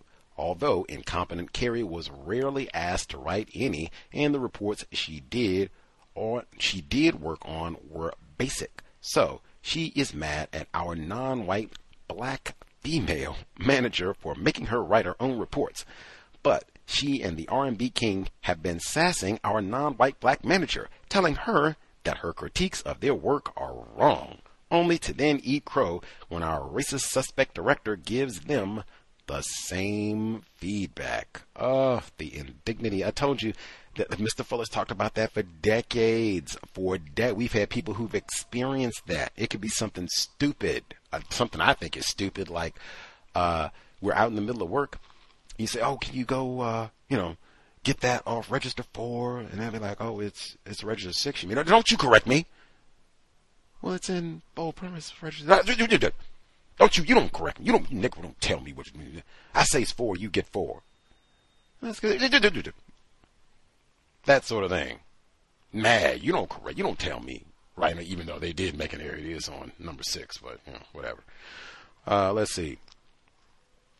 Things got so bad that incompetent Carrie said she would leave the team. Lord have mercy. The non-white black manager mentioned this to me a few weeks ago, but I didn't expect it to happen so soon. She lit a fire under her. Like, you think this nigga is gonna boss me? Make me do some work? The non-white manager told her she could go if she wanted to, as she wasn't prepared to have incompetent Carrie hold her to ransom. A few weeks ago, the non-white black manager sent the team an email informing us that flexi leave would not be approved without good reason. Essentially, people should be able to manage their workloads within normal work hours and that people need to present time sheets to justify any additional hours worked. She told me last week that incompetent Carrie had been allegedly working overtime so she could have days off as when she felt like it and that she couldn't see the output of her work to justify the time. Man, I have seen that myself. Where white people get to all kinds of ways of manipulating it. Not, it would be maybe a tad better if incompetent care, if she was like a hard worker, killing it, comes in knowledgeable, wide range of expertise. You can go to her; she'll help solve any problem. First one here, last one to leave. It'd be oh okay, you know she take a little bed and she worked that well. But I mean, you can't even get out of bed and get your clothes on for the Zoom meeting. Are you serious? That so it's not like you you can't just be incompetent and unqualified and all that. It's also got to be, man, I'm doing time theft and all the rest of it. man, whoo, what does it mean to be white? Let's see. Uh, I said very little. Just listened. I knew she would reach the conclusions I had. The racist ex-manager would not allow me to take the flexi leave flexi leave I was rightfully owed, but incompetent Carrie had weeks of flexi leave that she was able to take. There was also a dispute about the work she expected incompetent Carrie to do. The racist ex manager had basically allowed her to do work which is the equivalent of painting by numbers. Dang. Her volunteering activity became her full time role, work which had previously been done by someone in a junior position. Or she goes along to meetings on projects led by other teams, filling her time but not actually doing any work. I think our racist suspect director facilitated the move for incompetent Carrie. Our non white black manager has been told to be flexible about the timing of incompetent Carrie's move to the new team, which is why she is leaving the team so soon. I'll be glad to see the back of her. I've been back in the team and she has tried many ways to get me to help her do her work. For example, asking me to check emails she has drafted before she sends them to my manager to clear or to tell her what to say in reports about projects she is allegedly leading. Whew. Are you serious? That is that's like I was gonna say high school, but I mean really, that's like middle school, elementary school. Like, can you read this, Dad, before I like woo? Anyway, uh, I just ignored her. Bravo. I have my own work to do and deadlines to meet, and I'm not putting myself in a place where she feels comfortable to keep taking up my time or to blame me should things go wrong. That's really the one I was thinking about, although for sure, for sure, wasting your time and expertise coming to have you do work that you were not assigned, essentially completing her projects. But the blame, you come and do this or whatever, you fill it in or proof it or blah, blah, blah. And then if something is wrong, which it probably will be since she's incompetent, how much can you correct? You say, well, oh, well, see, you know, Asada, she she told me I went to her and she said this is exactly how you do it. So I don't know, you know, you can't trust those niggers. Like, oh no, nap, nap, nap. Ignore it. You got it. You got it, Carrie. I'm sure you got it. You got it. You got it. Uh, she's also racist and does not like me. And I haven't forgotten that she encouraged the non-white black female who no longer reports to me in her anti-blackness. Racist suspect Jeffrey Dahmer's greatest fangirl is pregnant. Maybe she'll leave too. I haven't asked her how many months she is. I don't care. Can't wait for her maternity leave to begin. Maybe she won't come back. That happens sometimes. They get so entrapped in all the birthing and breast milk and everything else. You know, just I can't even do it. I, will catch up with y'all. I'm gonna stay home and watch Dahmer on Netflix and uh, do my birthing. Much obliged for the commentary. Jesus Lord.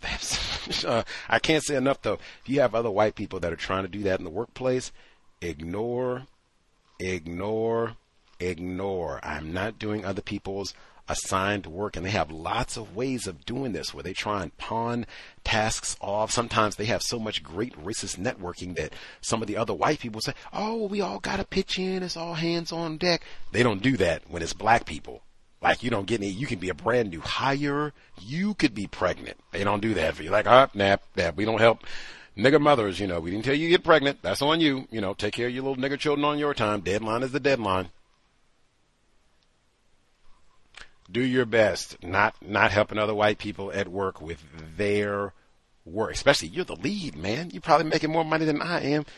Do your own work, man the laziness. The number again, 605 313 5164. The code 564 943 pound. Press star 6 1 if you would like to participate. Other folks who dialed in, feel free. Again, any tips, right? Anybody else, if you have suggestions, what you think, if violence is practiced in the workplace, by a white person or a non-white person, what do you think to do? I say you should call the police, get a police report, and press charges, fullest extent of the law, regardless of what they do on the job. Call the police, make a report. And you don't have to call the police directly. That's something like if it, let's say it happened this afternoon, you can compose yourself. If you're okay and you don't have to go to the hospital or what have you, you can go to your residence, talk to, you know, attempted care mate, family, call your mom, whatever, let them know what happened, compose yourself, and then make a police report. You can go online and do that. You can call them from your residence. You can go to the station and make the police report. You can do it that way. But make a police report. Violence is totally unacceptable in the workplace from anyone. Other folks who dialed in with a hand up, if you have commentary, proceed. Hello. Yes, ma'am. Hi, it's me, the female caller from Georgia. This is a different line. Um, I hope everyone's having the best day they can have. Um, in terms of workplace violence, I agree with, I think you said the Bay Area caller. Yeah, I would fall out. I would, I would look like a, a child having a temper tantrum in the store and people will come around because you want witnesses. What happened? And then the person said, "Oh, I barely touched them," because they'll probably say something like that. Boom, they said it. They barely they said it in front of a bunch of people. Like you heard it. She said she touched me. Uh, I whatever. I whatever. I have a you know if I had a whistle, I uh, whatever. I would just act the fool because that's just ridiculous. And then you know, like you said, compose yourself, call the police and well, that's not our policy. Well, it's not my policy to be violated physically. So, um, I win. I'm not doing that. And um, in terms of, I think um, the non-Clemson father, he was talking about small businesses. If you go to the Small Business Administration, um, they kind of have, I guess they have someone who worked there who wrote an article where is it? Oh, I found it. It's on the, fact, it's on the census.gov website, try to, you know, somewhat official. And they tell you it can vary and a small business can be considered um, with income of what, excuse me, revenue, not income, revenue of 1 million to over 40 million, depending on the, the industry and from 100 to over 1,500 employees, again, dependent on the industry. Now, the article just started out with the title says the majority of U.S. businesses have fewer than five employees. So, you know, that lady's still better than the majority. But, um, small business is not, it's a relative, I would say a relative term. And what probably most of us think of is small is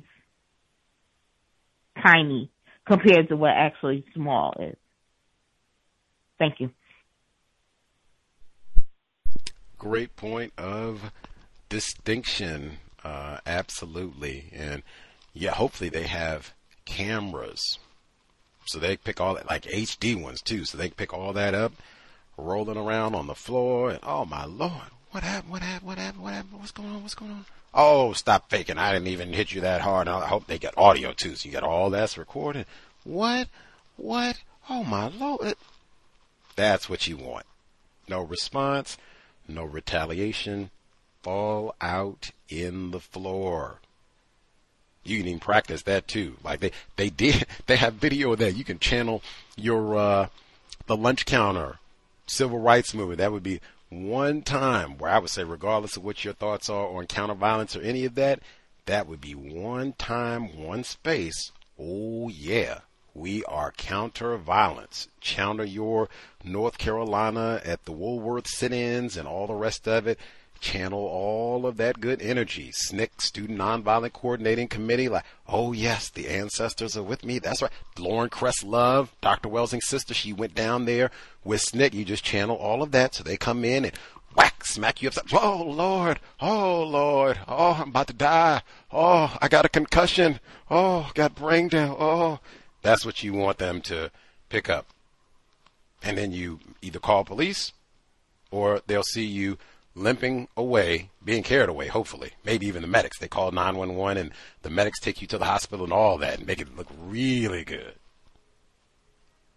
And then you'll have evidence. They won't say they won't say that nonsense that they said at the Harley Davidson plan about what? We don't have any no, we got lots of evidence. Look at the camera right there. Whack on the floor. Look at that. Look at that. Practice, keep that in mind.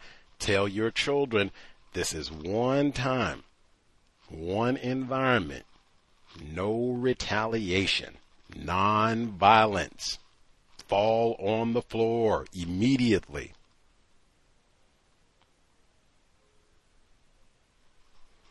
Let's see. Other folks who dialed in, much obliged.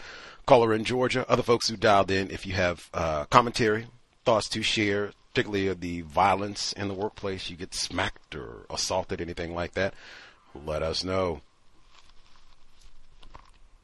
Greetings, everyone. Retired firefighter in Florida. Yes, sir.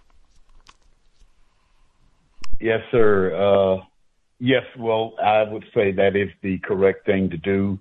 Uh, I don't know if it was already talked about. Uh, in addition, uh, probably I would uh, take myself to uh, an urgent care center or the emergency room of a local uh, hospital, and uh, to get to get uh, a professional uh, analysis of the injuries that I sustained. Uh, so, you know, with the advent of it going to some sort of court, uh, that it could be uh, uh, looked at as proof, uh, being that a expert uh, uh, looked at uh, the injuries and the time the timeline that goes along with it, uh, and also, of course, from uh, law enforcement and the records that would be kept based on that particular incident, the date, the time, and the the details of the incident. Uh, my uh, my report, uh, and I can almost do this probably once a month, give a report uh, based on something involving the Broward Sheriff's Office, uh, headed by black male victim of racist white supremacy, Gregory Tony, uh, quite popular down here in South Florida, at least for from what I see on the news. This is a very important uh, uh, uh, workplace racism, although it would not be considered directly workplace racism, but there are lessons involved in the workplace that non-white people should be practicing and or should be learning to practice uh, involving uh, fraud, uh, and um, Mr. Tony uh, uh, conducted a press conference.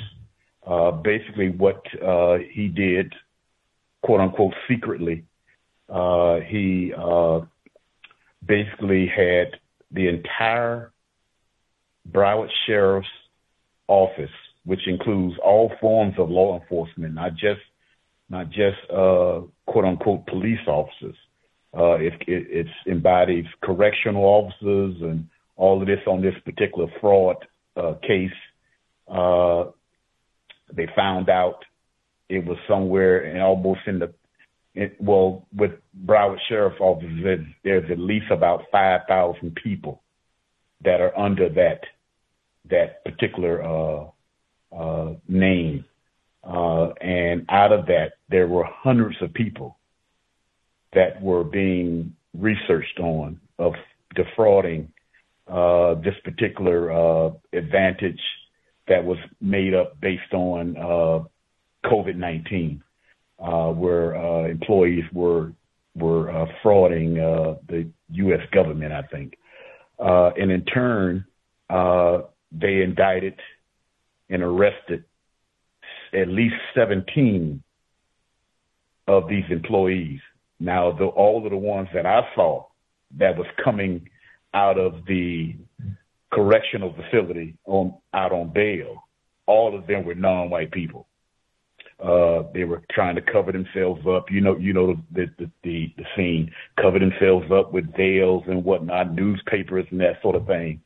Uh, as he was doing his press conference about uh, the advent of uh, you can't be an enforcement official and be cheating the public, you know that sort of thing. Uh, uh, it's a, the two part situation is uh, that's basically from my experience on what a when a non-white person gets hired in a position similar to that. That's the reason why they get hired. Is for them to do to do that to make sure that they fire a lot of non-white people. Uh, uh, but in turn, also with the non-white employees, I mean that that is that's something a, a no-no that you're going to have to be mature enough not to fall for, to be stealing on the job, any any all kinds of different ways, whether it's an item or whether it's this situation of the of, of committing fraud, that sort of thing, and even from the standpoint of of the ridiculousness of what they were defrauding for. It wasn't for millions of dollars. It was something like ten thousand dollars, thirty thousand dollars, and it and it what it tells me, uh, being that something that I'm used to seeing with non-white black people, they were doing it to purchase something to show off to other black people, like a car, you know, or or uh, some trip to a a uh, island, a popular island, black populated island that people black people go to, you know, resort type of thing like that.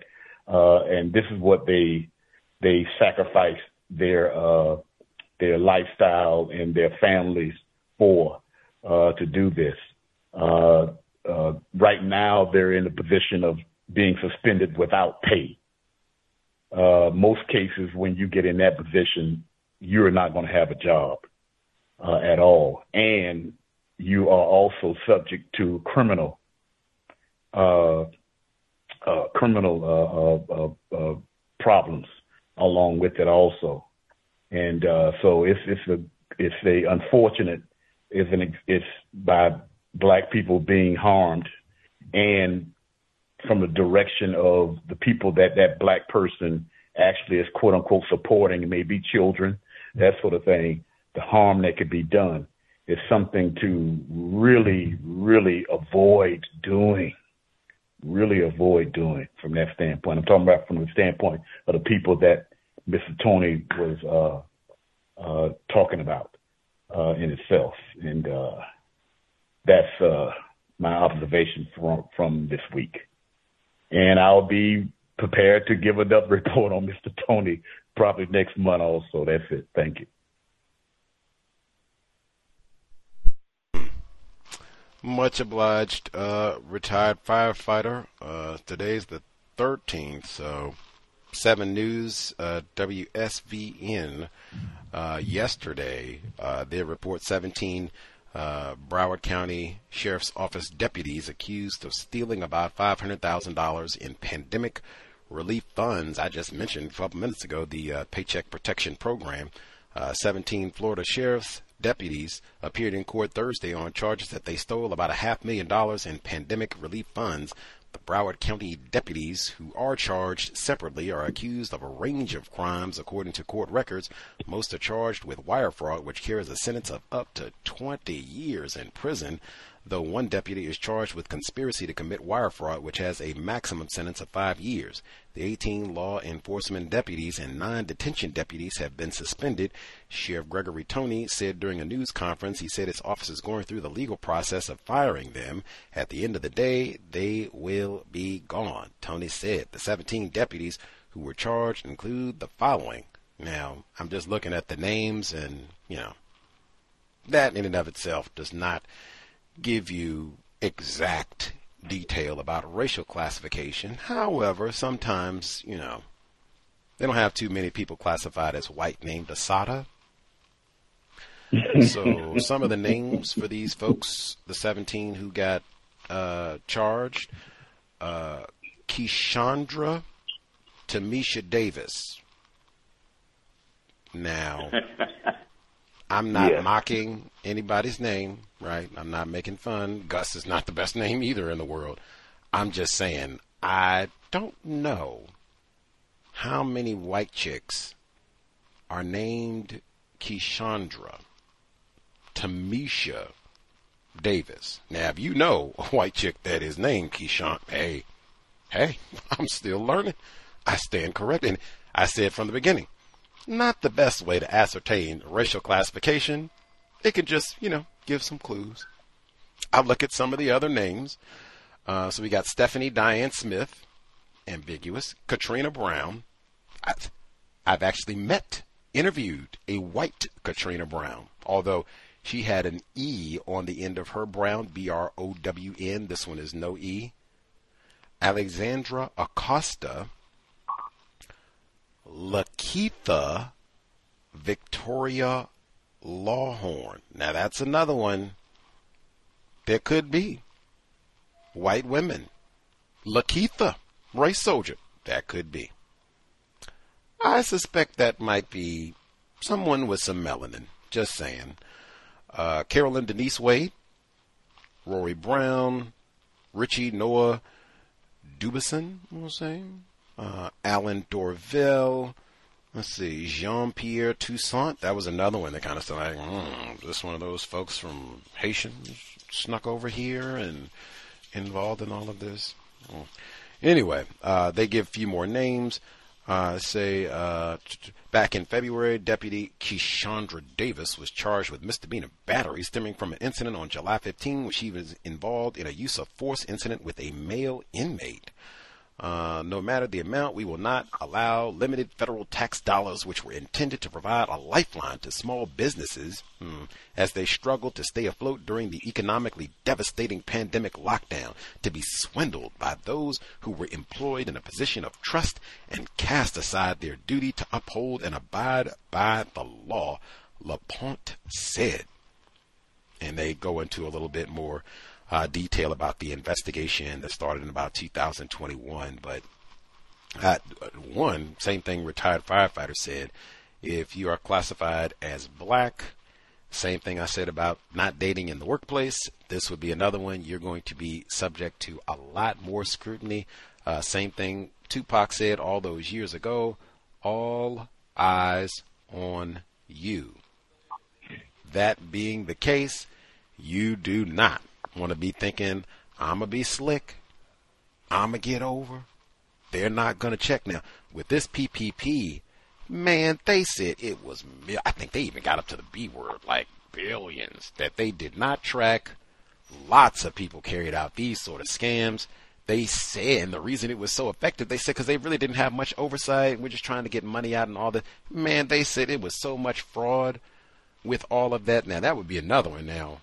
Okay, if that's the case, now how many people are we going after? After they said this was about five hundred thousand dollars total. It sounds like it's not like everybody involved in this got a half million dollars. It sounds like total five hundred thousand. Kind of what retired firefighter was saying. Like this is not enough money where you're going to quit the sheriff's office and go retire, get you some beach property and just chill there for us. It's not even that. Like this sounds like something where it might be something small to show off type of a thing, which is a lot of what victims are trained to do. Either way, system of white supremacy racism, the scrutiny will be on you. If you're a black person, non white person, Lakeisha. And then with the PPP, that would be maybe something to keep an eye on. Because, like I said, that I think got to the billions. That was a lot of money that ended up. Man, did this? What?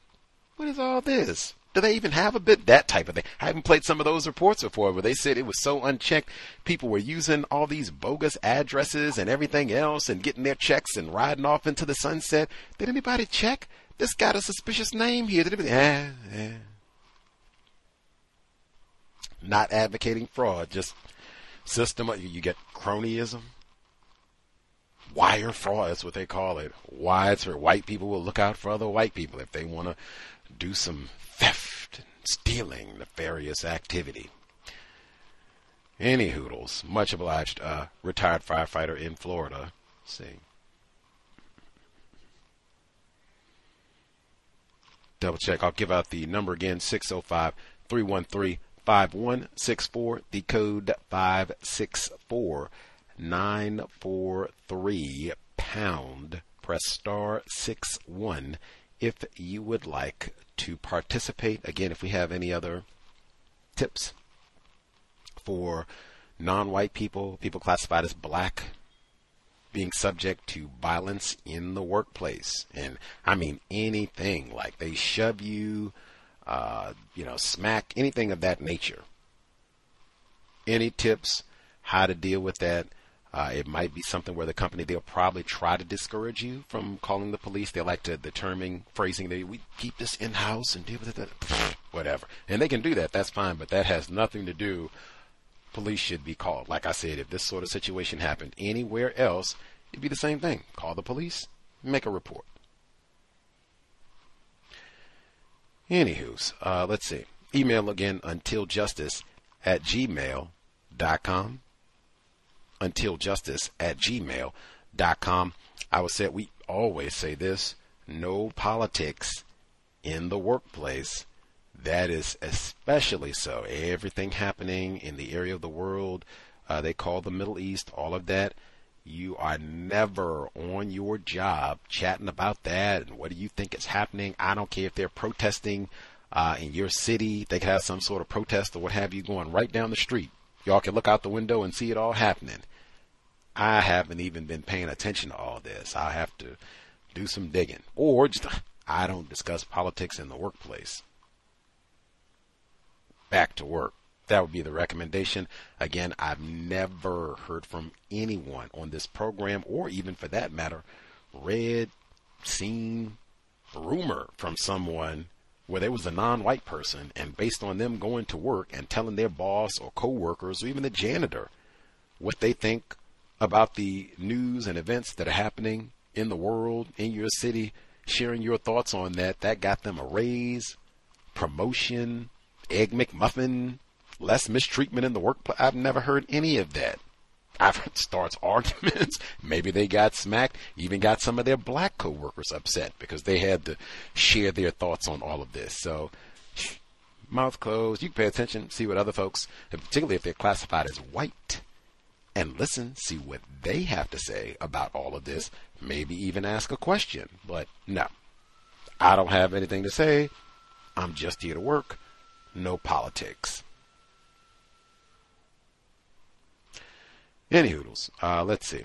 Give folks uh, like another 10 minutes or so. They have uh, their own situation to discuss thoughts on what we have shared thus far. Uh, see, the retirement component, that is one that I forgot from before because they said that was a big, not problem per se, but I guess part of the sticking point settlement between the auto workers the retirement. They want all their goodies and benefits back. I keep saying that silver tsunami, lots of people classified as white getting older and retiring. I could see how that would be a problem now. Like, whoa, we got all these old white people. Mm, mm, mm. We're not freeloading white people. Like, nah, nah, can't do that. Too many of them, that'll bankrupt us. Like, I could see how that would be a problem moving forward. And even that's one to pay attention to. That's and if you can take some of those spots that are being vacated as these fogey race soldiers step on out to harass folks at the retirement village and all of that,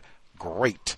Train up, get those jobs, be attentive to the folks that look like they're stepping down and such. But wee for the workplace, that is going to be an increasing problem directly, indirectly. Just pay attention to that. All of these aging white people in the workplace and how that impacts how we work. Let's see. Other folks, uh, commentary, observations, tips uh, to share? Hello. Our caller uh, in Georgia. Yes, ma'am. Hi, sorry to interrupt again. But um, when it comes to workplace violence, also remember check your workplace compensation and OSHA because especially if you work at a factory or something, they do not want no more OSHA reports or nothing. So you act the oh well that's it. Mm-mm. This happened to me. I got to call OSHA. I got to call if they if you white if they are a different race or different gender. I got to call the EEO. I mean just go on with or get all the letters. You got to call AFL-CIO, NBA. I I don't care. Get you some get the letters and also with the holidays coming up. You know when I go back to work, I work virtually, so I don't have this problem. But you know, those holiday events, if you have to partake in them, see if the workplace compensation covers those events as well. Because people like to go there, get drunk, and and act a fool. So remember that as well. I said act a fool in unison about those. Uh, you even talk about tacky those tacky uh, holiday celebrations that are probably starting this month because sometimes they do have the Halloween uh, jamborees in the workplace. I have seen that, so um, get ready. Is all I can say.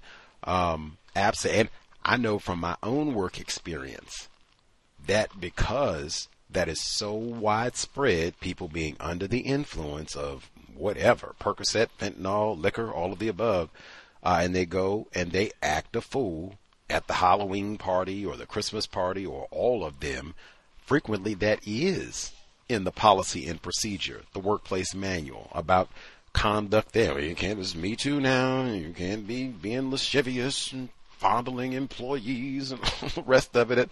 Yes.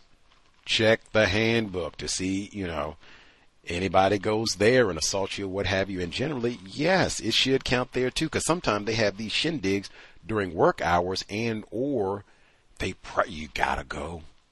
Are you going to the you know they give you the nasty looks and such if you don't participate. So absolutely that is one to keep in mind as it moves forward and OSHA, she, OSHA, EEOC, anyone who can be contacted. And if you make a police report, that makes your case even stronger because now it's not rumors and he said, she said police report. Then hopefully you can get all of the documentation. They can get the uh, if it's footage, video of what happened and all that. They can get that too and add that to the record when they go to investigate. What happened? You they did what? What? Oh my goodness! Document, document, doc. That's why I said take it serious. Any sort of placing hands in the workplace because white people already know that is an enormous no-no. Document. Uh, let's see. Uh, other folks' commentary, observations they want to make sure they get in.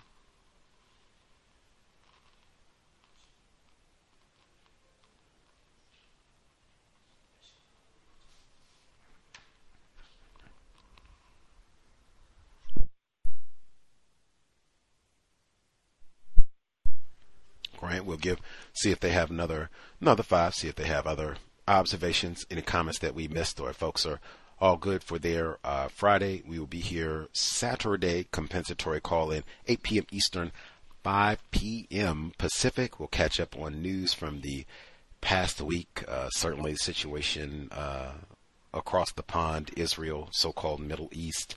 Uh, and other items uh, of importance. Even Elijah McClain out in Colorado just did all that uh, chatting about there where they had some of the uh, suspected race soldiers. At least one was convicted. Chat about that uh, coming up for tomorrow. Hopefully, I'll actually be in better health as we move into better part of October so we can get back on the counter racist grind, feeling much better than I was uh, last week so we can get back at it. But yes, health is wealth. Value your health. No substitute for that at all. Make sure you uh, share the broadcast. I told you, Meta, Mark Zuckerberg had me blocked out of my Facebook account, and I was not feeling best. I couldn't even prioritize to get back and grouse and battle and all that, so I can get my access back and promoting all that on uh, Facebook, all the social media accounts. So you can compensate. Make sure you share. Let folks know uh, when we are broadcasting and or any of the links uh, for the programs you think it would benefit victims of white supremacy to hear neutralizing workplace racism book club we just finished up jeffrey dahmer's or his dad's memoir uh, yesterday new book coming up all of that compensatory call in for tomorrow share the links uh, live and for specific ep- episodes uh, so that non-white people will know uh, context of white supremacy just not on facebook for the moment hopefully temporary but definitely still broadcasting doing our part, replace white supremacy with justice immediately. Number again 605 313 5164. The code 564 943 pound. Press star 6 1 if you would like to participate. Like I said, we'll give folks like another five or so if they have uh, observations questions and such uh, that have stood out. I don't know if people have been uh, following the whole crypto and Sam Bankman Freed, uh, the whole trial and what have you, which is ongoing. That would be another one. Uh, paying attention because I mean they were talking about outright lying, uh, and uh, the I guess former his former girlfriend make sure I get her name correct. Caroline, that's it. Caroline Ellison, uh, suspected racist. Uh, they were talking about there was so much lying going on in the workplace and cheating people out of all of these funds. That might be one to at least casually pay attention to. I already gave you my thoughts, making sure there's no dating in the workplace. But man, deception, that is the primary method of maintaining the system of white supremacy racism that is always a great reminder. You can even get some of your, if you have children and such, be paying attention to that. This is so common in the workplace. Be looking out for this and what you hear and how they were lying, lying to other people who work there, lying to clients and all of that. Pay attention. You might find yourself in this sort of environment. Does it look fun being where you get uh, subpoenaed, you got to come and testify something like this and what you saw and all that. Does that look like fun? Hmm, probably not. Right, right, right. To be on the lookout because there are so many. Enron, remember that one? There's so many of these schemes and scams and lying and all the rest of it. Like I said, that uh, what retired firefighter mentioned with the Broward sheriffs, we think many of them, maybe all of them, non white people classified as black, with this wire fraud that they're accused of, there is so much of that, especially now with everything being technological and all the rest of it. Man, talk to your offspring before all the jobs get taken by bots and such. Be alert just pay attention, ask questions. You don't want to ask so many that you, you know, get fired or what have you, but just be alert. Pay that things look, you know, a little suspicious. Hmm. Ask questions. Especially now, if they start to get irritated, right?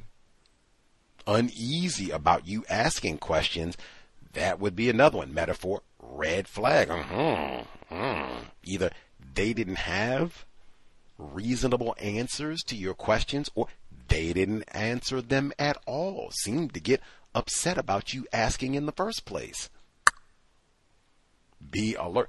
that would be another one. Same way I said before, if you get bopped upside the head in the workplace, compose yourself, no retaliation, fall on the floor. You can call your mom or whatever, tell her what happened, and then make the police report. You can do the same thing. Man, I was asking questions because it seemed, I don't know, suspicious the way they were explaining their financial program to me. It just, it didn't seem logical. I went to ask questions and they seemed to get all irritated and started sweating like, hmm. Talk to you. Write it down. So I said, well, you can keep a workplace journal. You don't have to make this a dissertation. You can write a paragraph, two paragraphs maybe. Jot down, what questions did you ask? What were their responses? Were they all nervous? Hmm, what do you mean? Why are you asking about this? What do you say about that? Don't write that down. Why did you think it was strange? It might only take up, you know, 60 words, which is not a lot. Many people send more texts about what they ate for dinner. Just write it down. And then that can be something you just pay attention to while you're working there until you figure it out. Maybe it is nothing nefarious. Everything's on the up and up, all legal. Great. Less to worry about. If it's not, you're just gathering more intel. Update the journal, update the journal, update the journal as it goes. But be aware of that. That is wide spread on the plantation. You don't, and you don't want to be indicted, right? Because you didn't grasp or whatever, whatever. And like I said, I do not want to be up there having to come and testify some five years later and all that. People looking at me like I might have been involved in all of this and some stealing somebody's money. be alert, ask questions. If they, what is that metaphor that they use? Things seem a little fishy. More questions. Talk to them, especially if you can find some folks who've, you know, worked there for a sizable amount of time ask even more questions, you know, see what they think. Do they, everything's on the up and up. You don't have to be as direct about it, asking where you're indicting someone directly or casting suspicion on someone. But yeah, just making sure I'm informed and all that, doing things in the correct manner and all that, following the company policy. Any hoodles? Uh, let's see, make sure I didn't miss of the emails until justice at gmail.com. Make sure I didn't miss any of our emails. Good there. Let's see. Our caller at the courthouse in Florida should be with us. You had commentary, should be with us as well, sir. Yes, sir. May I be heard? Affirmative. Yes, sir. Yes, sir. Thank you very much, sir. Greetings to Gus, the host, the listeners and callers. Um, I wanted to start out with uh, with my observations on the workplace. In the workplace, is there have been a lot of images uh, that I've found on the white woman uh, that I still call the warden and uh, a lot of the administrative white people that have retired from, I think it's going back to maybe like 2015 and uh, even images where it, I think it's to reflect the nepotism of how she had her daughter working there, uh, and how she was able, the warden was able to get a job for a white woman who worked up in a judge's office for at least nine years. And she working in the same office that the warden was at. So, for instance, one of the images is this new white woman who used to work in the courthouse, and we used to all go to court together and uh, do the DV domestic violence court from some years ago. You know, she's on the image for for instance with the warden's daughter. So, you know, that's just a way of just uh investigating. I've been doing a form of documentation just to um archive that. Uh, and the reason I wanted to mention her is that even though this year in 2023, a lot of the white women have been leaving that are a part of the white women clique, but it's it's, it's expanded so much that they are still trying to still do their uh, white supremacist clique activities. Um, for instance, speaking of images, if there are like if you do have social media or something like that, it's it's ways where people have these images up and this and they have it public. White people, they have um, their names on stuff, first and last name. They're out um, in groups. They're hugged up on each other. They have these restaurants. I'm like, man, these and some of these um some of these people that work at law firms now. They're not at the courthouse no more, but they still, as they say, link up and they go to Olive Garden or well, you know, wherever the some one of these type of restaurants, and then they take a picture. It's like I'll screenshot that too. You know, just to have just my own uh, archives, I guess. Um, and it's just amazing when you you know when you do take pictures and document. That can really be a major help to you. Uh, my next thing is that I wanted to speak on this white woman that I've been mentioning that was talking about the fragrances.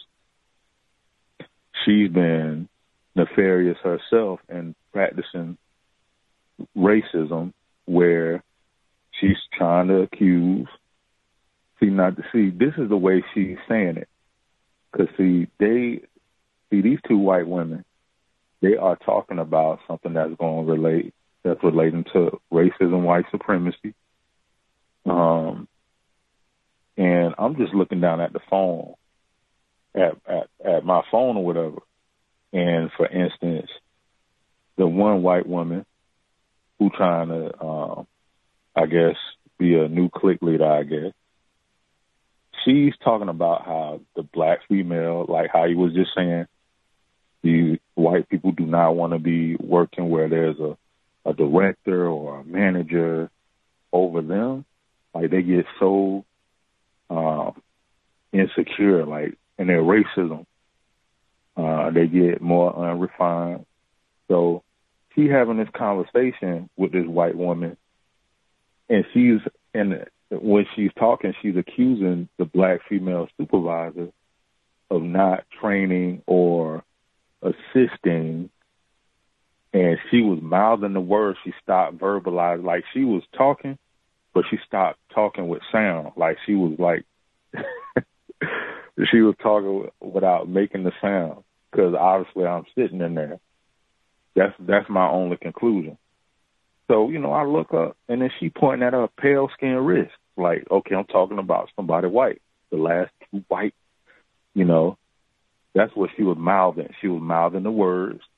The last two white people, she didn't she didn't treat them in a way like she did the two other people. And, and you know, I just made the connection. She didn't she didn't treat them the way that she did the uh the other two basically talking about two black employees before they got off of their probation and she was advancing them, trying to make it seem like she was mistreating two white employees. Now I want to I want to um, explain how these two white employees they definitely are um, they have like a, a lacking. They don't one doesn't know how to type. Right, I'm I'm gonna just say what it is. They don't type at the that they set a criteria for when they sent out these postings. This one white woman was not typing at you know at the I guess adequate or average speed or whatever, and she was having learning disabilities. Okay, and then she went out on FMLA, so she vacated her job. All right, that was one of the white women. This other white woman is talking about. So I seen that this see this white woman came back for an interview for uh, the department that I work in on the other side of the courthouse. So one white woman gave another white woman a chance, a second chance, because that's exactly how she said the chaos coordinator used the term where everybody deserves a, second chance. That's just code for a white woman deserve a second chance. Um, and then she asked another white woman, "Did she treat you? She didn't treat you correctly, neither, right, or whatever." She's like, "Yeah, yeah, she didn't treat me right either." So that's two white women trying to make it look like the black supervisors is doing harm to white people. So um, this white woman is going around, and she also spoke to my supervisor, who's also white. Okay, and she about to retire um, next month. So she's sitting in there with her legs crossed, talking to um, my white female supervisor, It's like she's trying to gather up like an alliance or something to uh, to slander the black female. So I seen the black male and the black female with the with the door closed. I'm thinking it's the result of the HR white woman, uh, I guess, coming to approach the black female about how she treated these white staff members. So, um, I shared this with a victim, and she she was like, "Are you serious? They are really talking?" I said, "Yeah, you know they're they're talking like that." Um, and if I could just share, like I, I had like two more. Uh, we was we were in a meeting on Wednesday, and the white supervisor, she she was trying to be very deceptive with the words she was using because remember like how I shared where they came up with the term coordinator. Okay, and I think the warden, I'm gonna bring her back into it. She was trying to find a way to promote one of the uh clique girls who had a boyfriend who was up in as you remember, Gus, in Bradford County, um, at a at a club trying to slit uh, slit somebody's throat. So this dude is in jail for 15 years. That's her boyfriend. So she got a title not too long after that, if you remember when I reported that. This person got another title. I'm thinking she's getting another raid.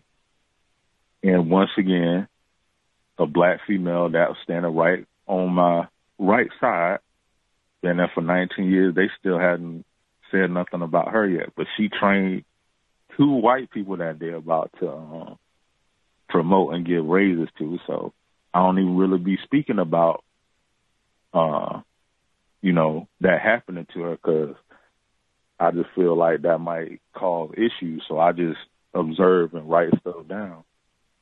And my last one is this same black female, she was on the phone. She took a call from this, I think, a racist uh, person who has a criminal felony case open now and a mental health case.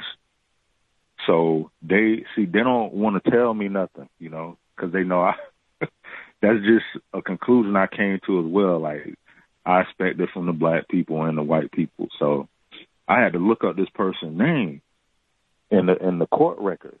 So he his, he has a, a 2023 CF criminal felony, um, and the charge is like bomb threat. Like he made a bomb threat to the mental health facility, I guess, here locally.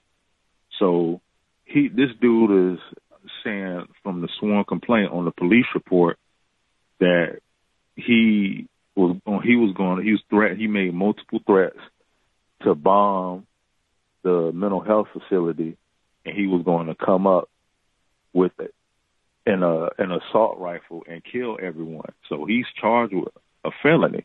So this same guy has been calling up to records uh, the white woman got just totally upset with them and, and ended up hand, handing it off to the black person, the black female, and then so the two of them been helping this guy out. But he's been he's been described as being irate, angry, screaming on the phone, saying that you're denying me access to my records. But we have a policy where you have to present ID. So you can get a copy of this because mental health files are confidential. So you have to be a party. You have to be the defendant. You have to be the person on the case. So he was mad about that. Uh, yesterday, the black female was in a meeting with the top, with some of these top white people. And I have a, um, theory, I guess, that it has something to do with this white man. He might have made more threats to her, or he might have said said something racial. Um, I don't know, but they didn't mention anything about this guy. But um, I definitely wrote that down, and they said if the person calls back and we got to send it to, you know, one of the administrative white people. Um, other than that, that's all I have to share. Thanks for allowing me to speak.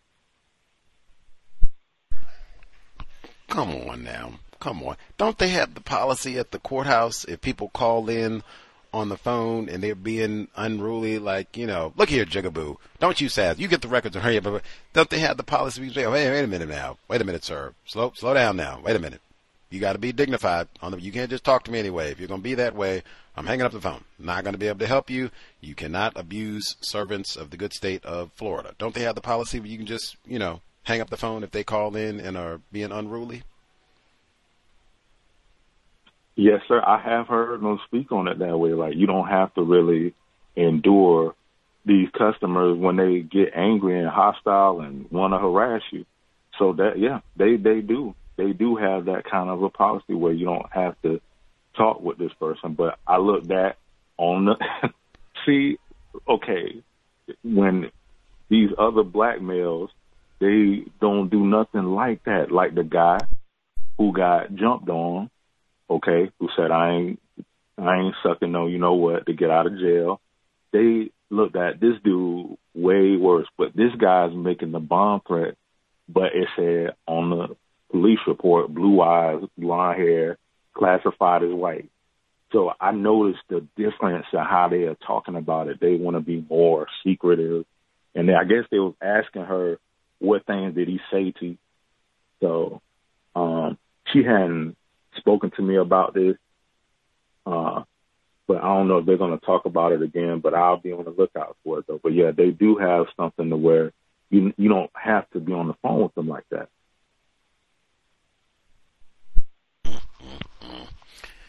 Well, uh, that my word again, safety.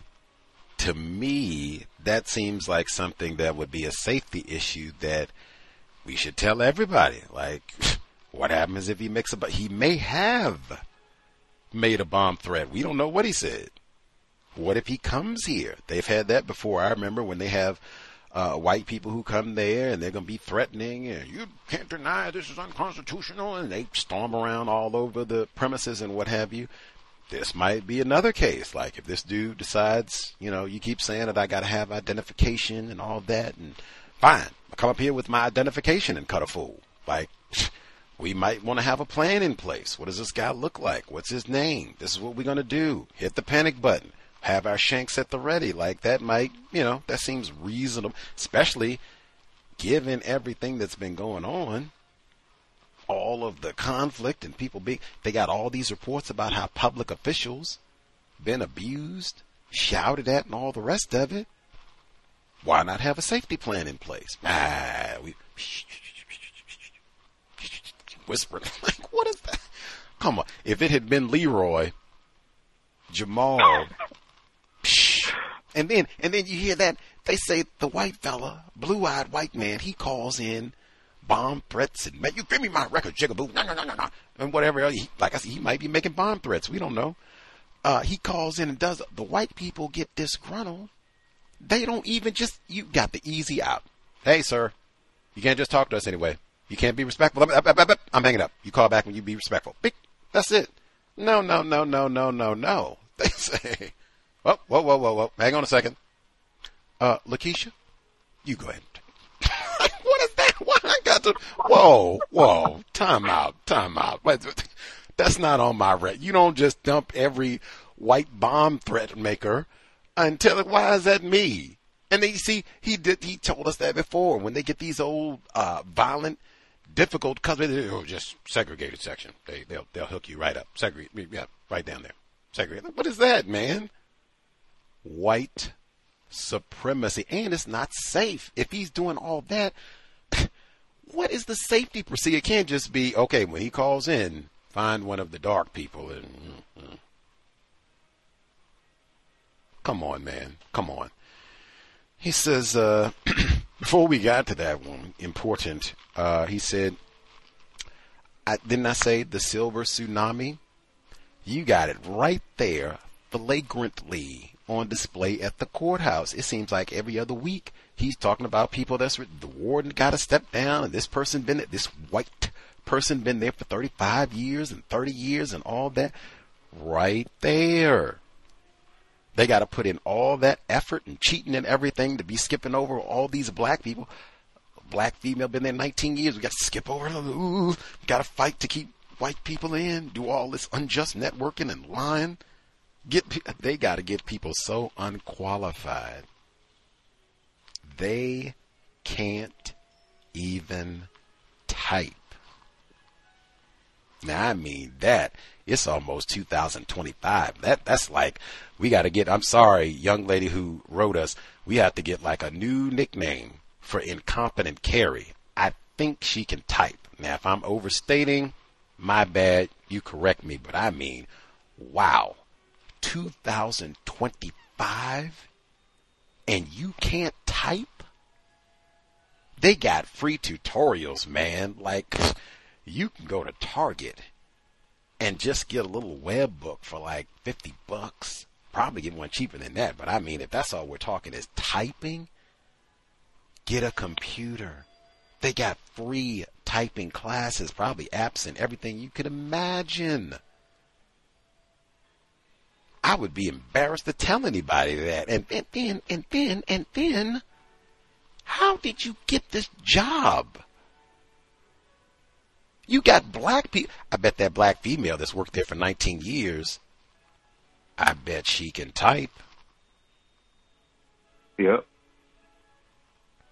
That's nothing to brag about, man. Don't be speaking up with no bass in your voice just because you can type. That's low bar, man. That's low bar. Low bar. You've been there 19 years. You're supposed to be able to type. But I mean, dang. Dang. How did you get this job, man? How was that a wink? You, you say you can't type? Well, yeah. Nah. Dump that off on the Negro. Come on. Come on. She leaves the job, and then she's going to come back, and you still can't type. That was the wager I was going to tell her. You left, you could at least take that typing program while you're sitting at home being shiftless. No? Hmm. Uh, can I add something? Mm-hmm. I, I I forgot to mention this. This is this is interesting too. Like when that white woman was talking about the other white woman that doesn't know how to type well, she said this is another white woman, chaos coordinator, approached her and asked her had the black person mistreated her, the the female black female supervisor. this this white woman, who's also been there over thirty years, said yes. So she's trying to say that. Well, see, this is how she also said it too. Well, I'm not trying to say anyone's racist, but she held up her her white hand and pointed at it instead of saying it.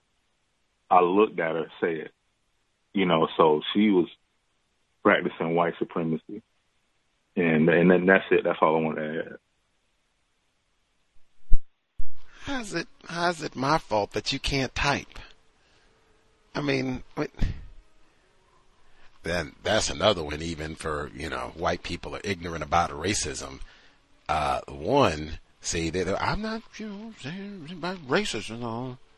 She's got to get quiet. Like I know, I'm not. That's like the white woman who wanted it retracted from the record. Like you know, on second thought, I don't think I want it on the public record that I said that the Negroes are taking all the jobs in South Carolina. Can we get that removed? Like, yes. See, she was crazy. Well, I don't want to be got old Negro in it. Shh. See, I would all that refinement. You can't be ignorant about racism and have all that refinement. Be looking around. We got Negroes. Shh. Him listening. Shh. But yes, she mistreated me too. Yes. She knew I couldn't type. She didn't want me to learn how to type, be better at my job. Are you serious? Oh, you're racist and incompetent. Got it.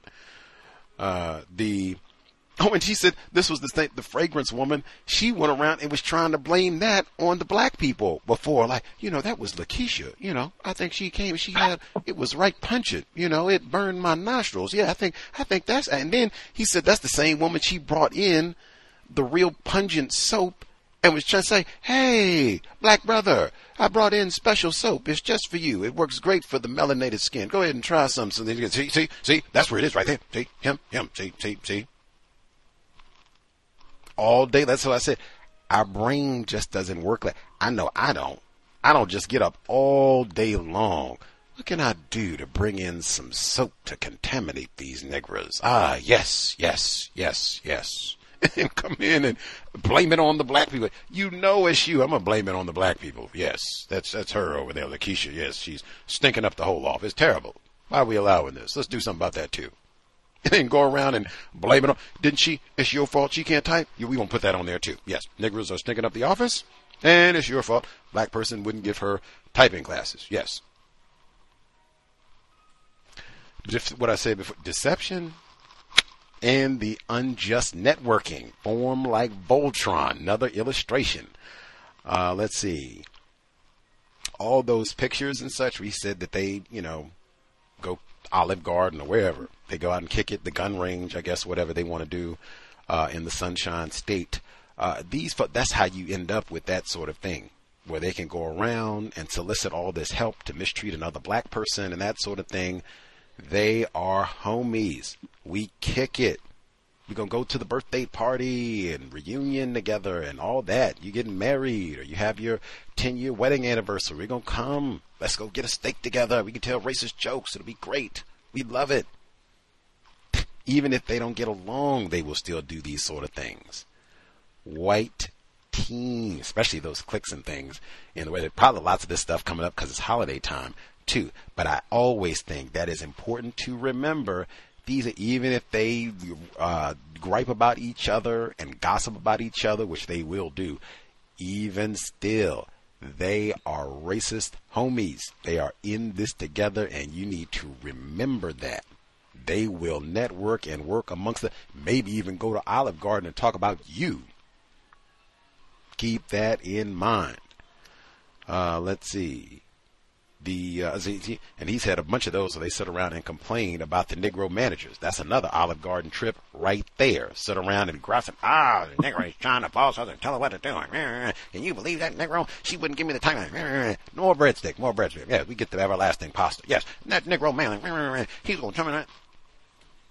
Mr. Fuller talked about that for decades. They don't complain about that white man who was there, who can't do nothing, doesn't know how to talk to people. They don't go and complain about him.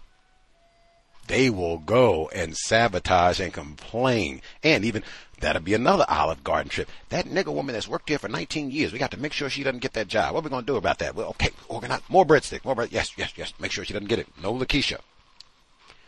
The, let's see. Even for the type thing, man, I've had jobs that was a part of the interview process. They make you fill out the application online or whatever, you know, uh, but literally, they would go in, they would sit you at a computer. They would give you, you know, a sheet or boom, go to this webpage, see, okay. Uh, you type it up right here, stopwatch or whatever, and bang, go. I've done that. I don't know. Maybe that's just me, but I have done that where they test right there. And if you cannot do so, and they say the same thing that I said, go take a typing class or get a typing program app or whatever. That's, I mean, are you serious? That's nothing to brag about. I know 10 year olds that can type. I took a typing class when I, let me think. I was 13. I don't remember having my chest poked out. Ooh, I can type without look. Ooh, I don't remember. Matter of fact, I knew people that were younger than that who could type well. Nobody had their chest poked out, and that was decades ago. It's 2025. I would be embarrassed to say I can't type, much less your class. What the waste of white skin, so called, is 2025, and you can't type. Sorry, incompetent Carrie would have to get a new title. You are incompetent. Let's see. Uh,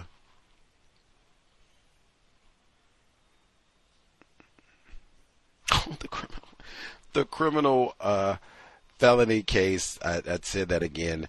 Um, reminded them of the other employee who had the criminal boyfriend or what have you. But safety, I cannot emphasize that enough in the workplace. Safety if even finding out about something like that, because you can ask, like, oh my God, what I just said. They have news reports across the country about the increase in attacks on public officials. I would say bomb threats, that would count. What should we do? Shouldn't there be some sort of policy? How should we respond? Do we want to have one state like this guy calls in? We know his name. Boom, boom, boom. If he calls in, it's not being civil. Bam. This is what we. I mean, it can be. Hey, man, you got to be civil when you call in. If you can't do that, well, then we're not going to be able to help you. And goodbye. Bam. If he calls in, you let the bailiffs know you already got the panic button and everything. We should be at the ready. He comes in. Okay, buddy. Same thing we told you on the phone. You are going to be civil. If you can't behave, you're whammo bailiffs and all that should be at the ready. Bam! Handcuff him up and get, get it together, buddy, and oh, you wait. That's what they would do if it was a nigger. I know that. Why the, why is all this permissive? And I mean, that's pretty serious. Like, Bob, like they said, that's a felony. That's pretty serious. Why is that something to be? The uh, fella just did the shooting right there in Jacksonville. Why is that something to be lax about? Like, eh and and much less shh, they got to mind that when that's two times, two times. She didn't want us to get the shh, him listening, and then the same thing. Oh, we calling with it. Shh, mom threat again. Don't let him listening. Shh. if anything, that's another one I said. If you are a non-white person and you're behaving like you might be a little bit less confused about racism, you will stick out. It will be all eyes on you and exactly what he said. They're keeping information from me. Yes, actively, pertinent. And life say like what happens if he comes what if he has a bomb for real? We just read about that too. Book like three books in a row. Bomb, bomb, bomb. Read about that. That's how we wrapped up Lionel Dahmer. Bomb the school no less. What does it mean to be white? But that, that, in my view, at least, that would be something super serious. He's already upset on the phone. What if he comes down to the courthouse and he doesn't have proper identification? Or he's just riled up for whatever reason. Or he stumbles into the segregated section. Now he's really riled up, like got some nigger man tell me that, you know, they're not gonna get my documentation and I gotta have this and blah blah blah and all the rest of it. Oh my God. Safety. Uh, if any, that, that is disgraceful though. Like for real, like I would be alert, P's and Q's. They're doing all this, all of that really nefarious and trying to hide things. So like, ooh, we, anybody comes in the courthouse and they're like, that's what I said before, like the way if they, and they, they had even talked about not abusing the panic button. I'm totally for that. So it can't just be a black person comes in and raises their voice one time. We can't hit the panic button, but ooh we, if I remember the name of this fella, Panic button is right. Okay. Short leash, buddy. That's what they say. Metaphor. We are not putting up with a whole lot of lip. And I would have the uh, policy and procedure, or I don't know if that was a memo or whatever, but I would have the email and all of that at the ready. Short leash, buddy, because I don't know what you got. Security at the ready. I can talk to them too, May. That's so disgraceful. Like I'm just thinking about. That's so disgraceful. They should have already talked to security and the bailiffs and talked to all this stuff. Safety. Want to keep everybody safe. What if he brings a bomb in here? Jesus. Ugh. Uh, other folks, if, if you have commentary, hopefully they're not making bomb threats at your facility. If they are, take it seriously. Other folks, if uh, y'all have thoughts, observation, tips to share, let us know.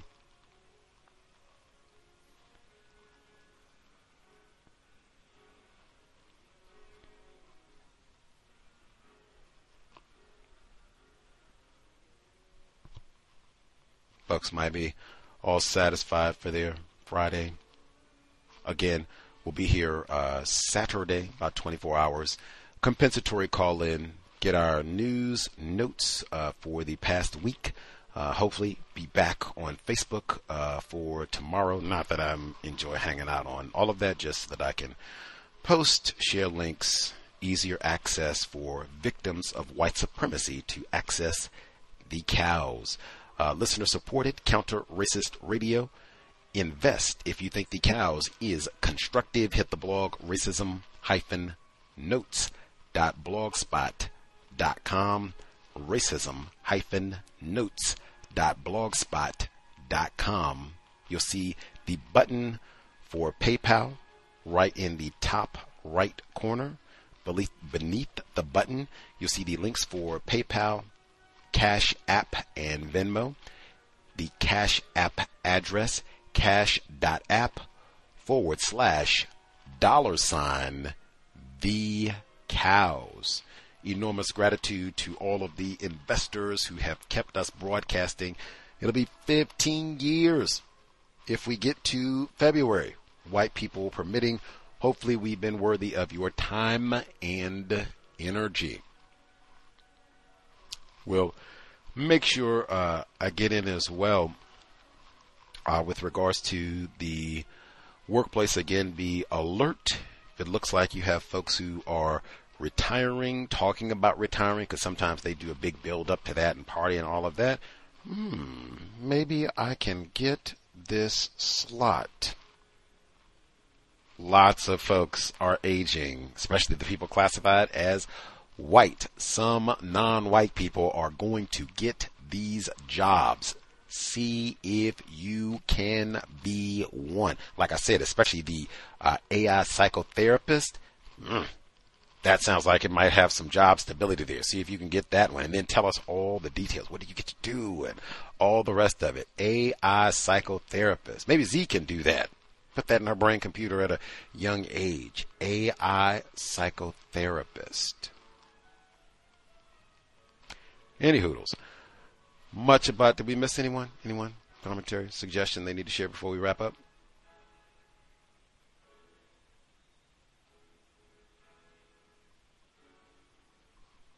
Assume folks are good, much obliged, uh, hopefully worthy of folks' time and energy. Uh, I will add since it's hey holiday season, so Halloween is I guess like two weeks or what have you, and they're starting all those parties. Start that now. Sobriety would be best if you have to go to any of these functions, right? You know they're going to be looking at you nasty if you skip out on the Thanksgiving jamboree or whatever it is.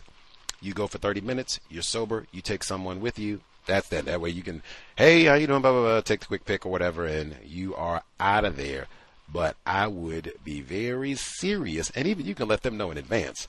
I'm sober, and I even I offered that when I said, "Hey, you can say substance abuse has been a serious problem in my life. That doesn't necessarily have to be you. That could be, you know, other family members, friends, loved ones, whatever. As a result, I generally excuse myself or I generally don't even visit environments that have alcohol and that sort of thing because has been a devastating problem in my life. And I think, especially now, they got all these white people on opioids and everything, and they got dry January has come up, so called, no alcohol for the month, start the new year. I suspect that would work for a whole lot of folks, especially if it is going to be spirits, because sometimes they have these functions at a bar. Oh yeah, that's all you have to. say. Oh, okay, okay, and they'll respect that. Should be nothing else said. But I would use that one at minimum. If you gotta go, sober, here for 30 minutes, out of here. And you take someone with you, so you have a witness. You can be good. Also, man, I would be alert if there are going to be major events here in Seattle. I did not grasp. I told you I generally I don't like when they have events where it's going to be large numbers of intoxicated whites in public. Like I'm glad the Mariners didn't make the playoffs for Major League Baseball. They did last year. Lots of, particularly because the games are at night. So that means there are lots of nighttime events with large number, like thousands of intoxicated white people roaming the streets. E. Tomorrow, University of Washington plays the University of Oregon. ESPN is in town. Huge game. I didn't grasp that until today. Like, oh my God, what? What? Yeah, oh, God. like, woof. Going to Richmond Beach tomorrow, avoiding all of that. Why is that? What did I just say? Thousands of intoxicated white people. And this will be one with thousands of intoxicated young white people, underage white people, concentrated in one area. Avoid like the plague.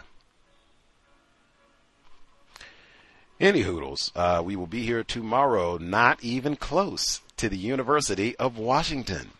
Surprise! I even thought about that. Like, dang, this is the last year of the Pac-12 because that's what that is tomorrow. Pac-12 battle.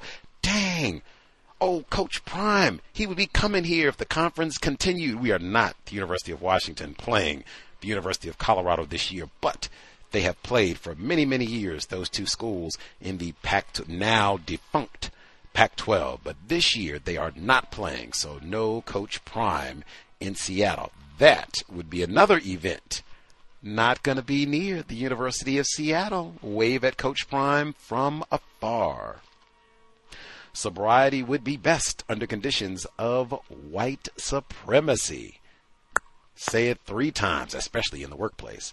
Creator, we ask that you help us remain patient, composed in the workplace and with other black people.